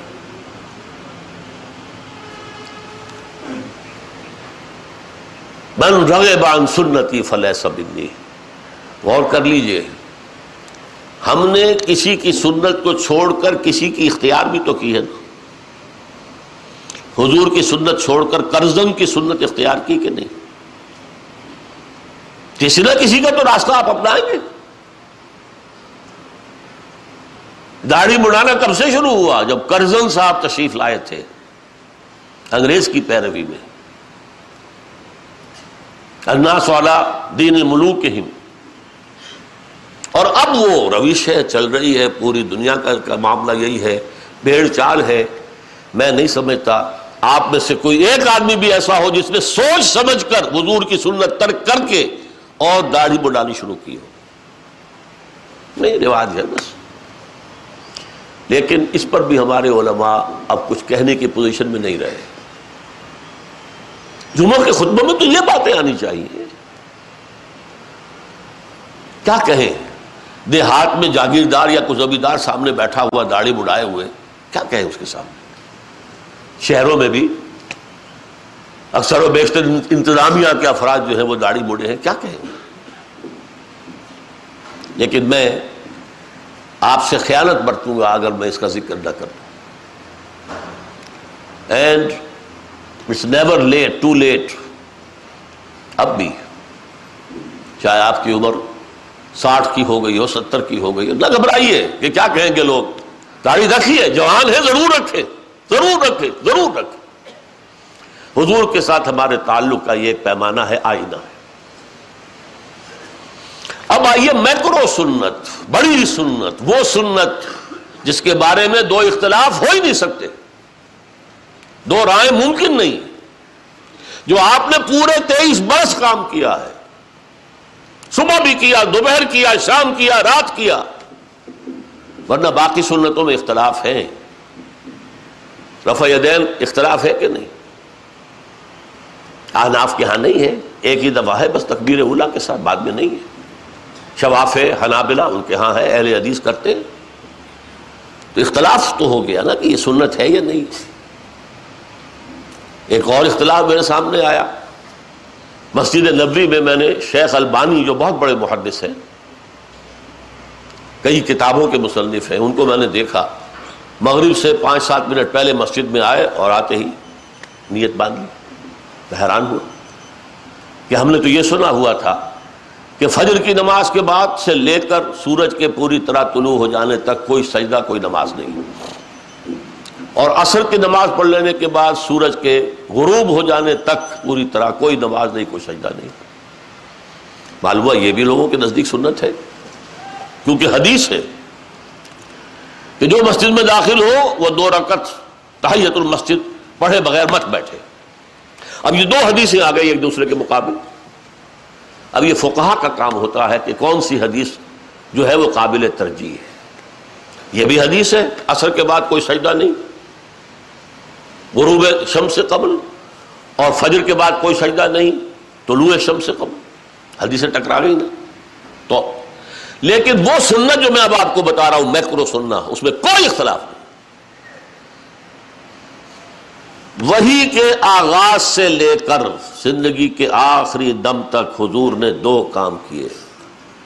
دعوت اللہ اور اقامت دین، اللہ کے دین کو قائم کرنے کی جد و جہد۔ کیا کوئی لمحہ اس سے خالی تھا؟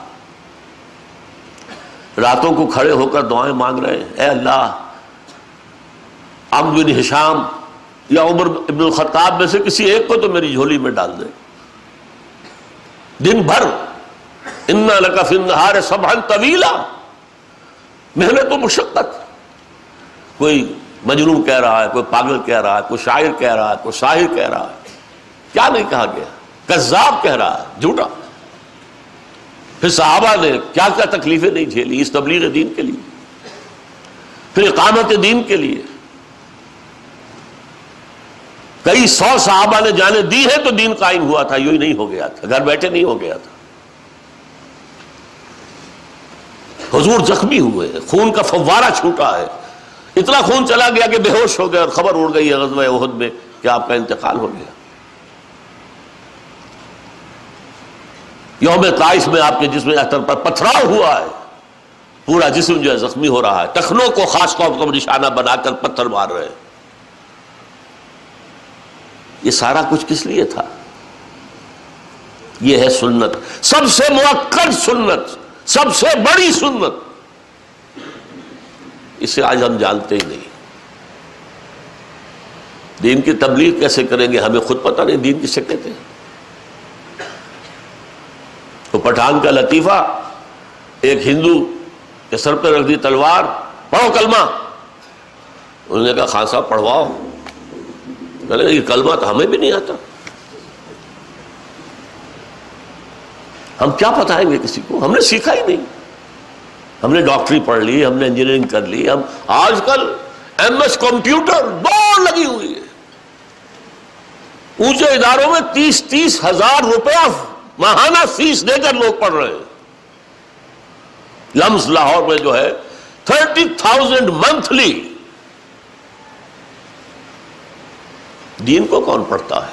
تو مولوی کا کام ہے۔ اس کو جاب دے دیں گے، مسجد میں خطیب بنا دیں گے۔ بس۔ یہ ہے سنت، میکرو سنت، سب سے بڑی سنت، جو پورے تیئیس برس نہیں۔ اور سنیں گے تو شاید اور مجھ سے پریشان ہو جائے مکان بنانا سنت نہیں ہے، حضور نے نہیں بنایا۔ جائیداد چھوڑ دینا سنت نہیں ہے۔ حضور نے نہیں، کوئی جائیداد نہیں چھوڑی۔ سنت کسے کہتے ہیں؟ حضور کا طرز عمل۔ کوئی نسبت ہے ہماری؟ کوئی تعلق ہے ہمارا؟ من رغبان سنتی فلح سبندی نوجوان عزم کریں کہ عربی پڑھیں گے، قرآن سمجھیں گے اور سمجھائیں گے۔ خیر حکومت تعلم القرآن بڑے بوڑھے جا کر لوگوں سے یہی کہیں۔ کہ بیٹو، ہماری تو زندگیاں ہم نے ضائع کر دیں۔ اب سوائے رونے کے ہمارے پاس کوئی چارہ نہیں۔ لیکن یہ رونا بھی اللہ قبول کر لے گا۔ تم تو خدا کے لیے عربی پڑھو، دین پڑھو۔ عربی کوئی مردہ زبان نہیں ہے، سنسکرت کی طرح۔ انہوں نے سنسکرت کو زندہ کر دیا۔ عبرانی کو زندہ کر دیا اسرائیل جیسے چھوٹے سے ملک نے اور عربی تو دنیا میں سب سے بڑے علاقے میں جو ہے بولی جانے والی زبان ہے۔ ہم نہیں پڑھ سکتے۔ اس کا علی باتا وہی ہے جو ہمارا اردو کا ہے۔ وہ بھی دانے طرف سے لکھی جاتی ہے یہ بھی دانے طرف سے ہے اردو سندھی کا کوئی ایک جملہ نہیں ہو سکتا جس میں عربی کا لفظ نہ ہو۔ جملہ عربی کا لفظ ہے، لفظ عربی کا لفظ ہے۔ پھر بھی ہم عربی نہیں پڑھ سکتے۔ تو کیا تبلیغ کریں گے؟ ہاں بڑے بوڑھے بھی جو اب تبلیغ نہ کر سکے، کسی جماعت سے وابستہ ہو کر محنت، وقت دینا۔ جو اللہ کے دین کو قائم کرنے کے لیے جد و جہد کر رہی ہے۔ اس میں دائیوں کی بھی ضرورت ہے، مقررین کی بھی ضرورت ہے، مدرسین کی بھی ضرورت ہے، دریا بچھانے والوں کی بھی تو ضرورت ہے نا۔ پوسٹر لگانے والوں کی بھی تو ضرورت ہے۔ جو جو کام کر سکتا ہو کرے۔ کسی مشین میں، بڑی مشین میں چھوٹا سا پرزا بھی بہت اہم ہوتا ہے۔ وہ چھوٹا سا پرزا خراب ہو گیا، پوری مشین کھڑی ہوئی لیکن اس جد و جہد سے فارغ کوئی نہ رہے۔ آخری حدیث، یہ دو حدیثیں تو عام طور پر خطبہ نکاح میں پڑھی جاتی ہیں۔ تیسری کا میں نے اضافہ کیا ہے، جس کا سب سے پہلے ذکر ہو چکا ہے۔ آلنو حاضر نکاح وجعلوہ فی المساجد۔ نکاح کا اعلان عام کیا کرو اور مسجدوں میں رکھا کرو۔ اور پوری حدیث میں ٹکڑا اور بھی ہے۔ وَضْرِبُوا عَلَيْهِ مِنَ الدُّفُوف۔ اور نکاح کے موقع پر دف بجایا کرو۔ تو کیوں؟ اعلان عام کے لیے۔ کوئی اور ذریعہ تو تھا نہیں، لاؤڈ سپیکر تو تھا نہیں۔ کوئی دعوتی کارڈ تو آپ چھاپ نہیں سکتے تھے۔ چھاپنے کا سوال ہی نہیں۔ اخبار نہیں کہ اس میں اطلاع شائع کرا دے۔ اعلان عام کیسے ہوگا؟ کہیں سے دف کی آواز آئی ہے، بھائی کیا بات ہے؟ فلاں کی شادی ہو رہی ہے، فلاں کے ساتھ۔ بات پھیل گئی۔ میں نے اپنی پانچ بچیوں کی سات دفعہ شادی کی ہے۔ ایک بیوہ ہو گئی تو دوبارہ نکاح کیا۔ ایک ہمیں خلا لینی پڑی تو اس کا دوبارہ نکاح۔ تو پانچ بچیاں سات دفعہ نکاح۔ اور میں اپنے آنکھوں آنسو کبھی ضبط نہیں کر سکا ان کی رخصتی کے وقت۔ اور میں صرف یہ کرتا تھا، کوئی کارڈ بھی نہیں۔ اخبار میں چھوٹا سا اشتہار کہ میری بچی کا نکاح ہے، فلاں وقت، فلاں جگہ۔ جو تشریف لا سکتے سر آنکھوں پر، دعائے خیر میں شریک ہو جائیں۔ نہ آ سکتے ہو اپنی جگہ، دعائے خیر دیں۔ بس، ختم۔ کوئی دف بجانے کی اب ہمیں ضرورت نہیں رہی۔ تو عالم حاضر نے کہا بجالو فلم ساجد اعلان عام طے کیا کرو اور مسجدوں میں رکھا۔ اس پر تو ہم عمل کر سکتے ہیں۔ بس اسی پر وہ خطبہ ختم ہے اور اسی پر میرا یہ خطاب ختم ہے۔ سبحانک اللہم و بحمدک نشہد و لا الہ الا انت نستغفرک و نتوب الیک۔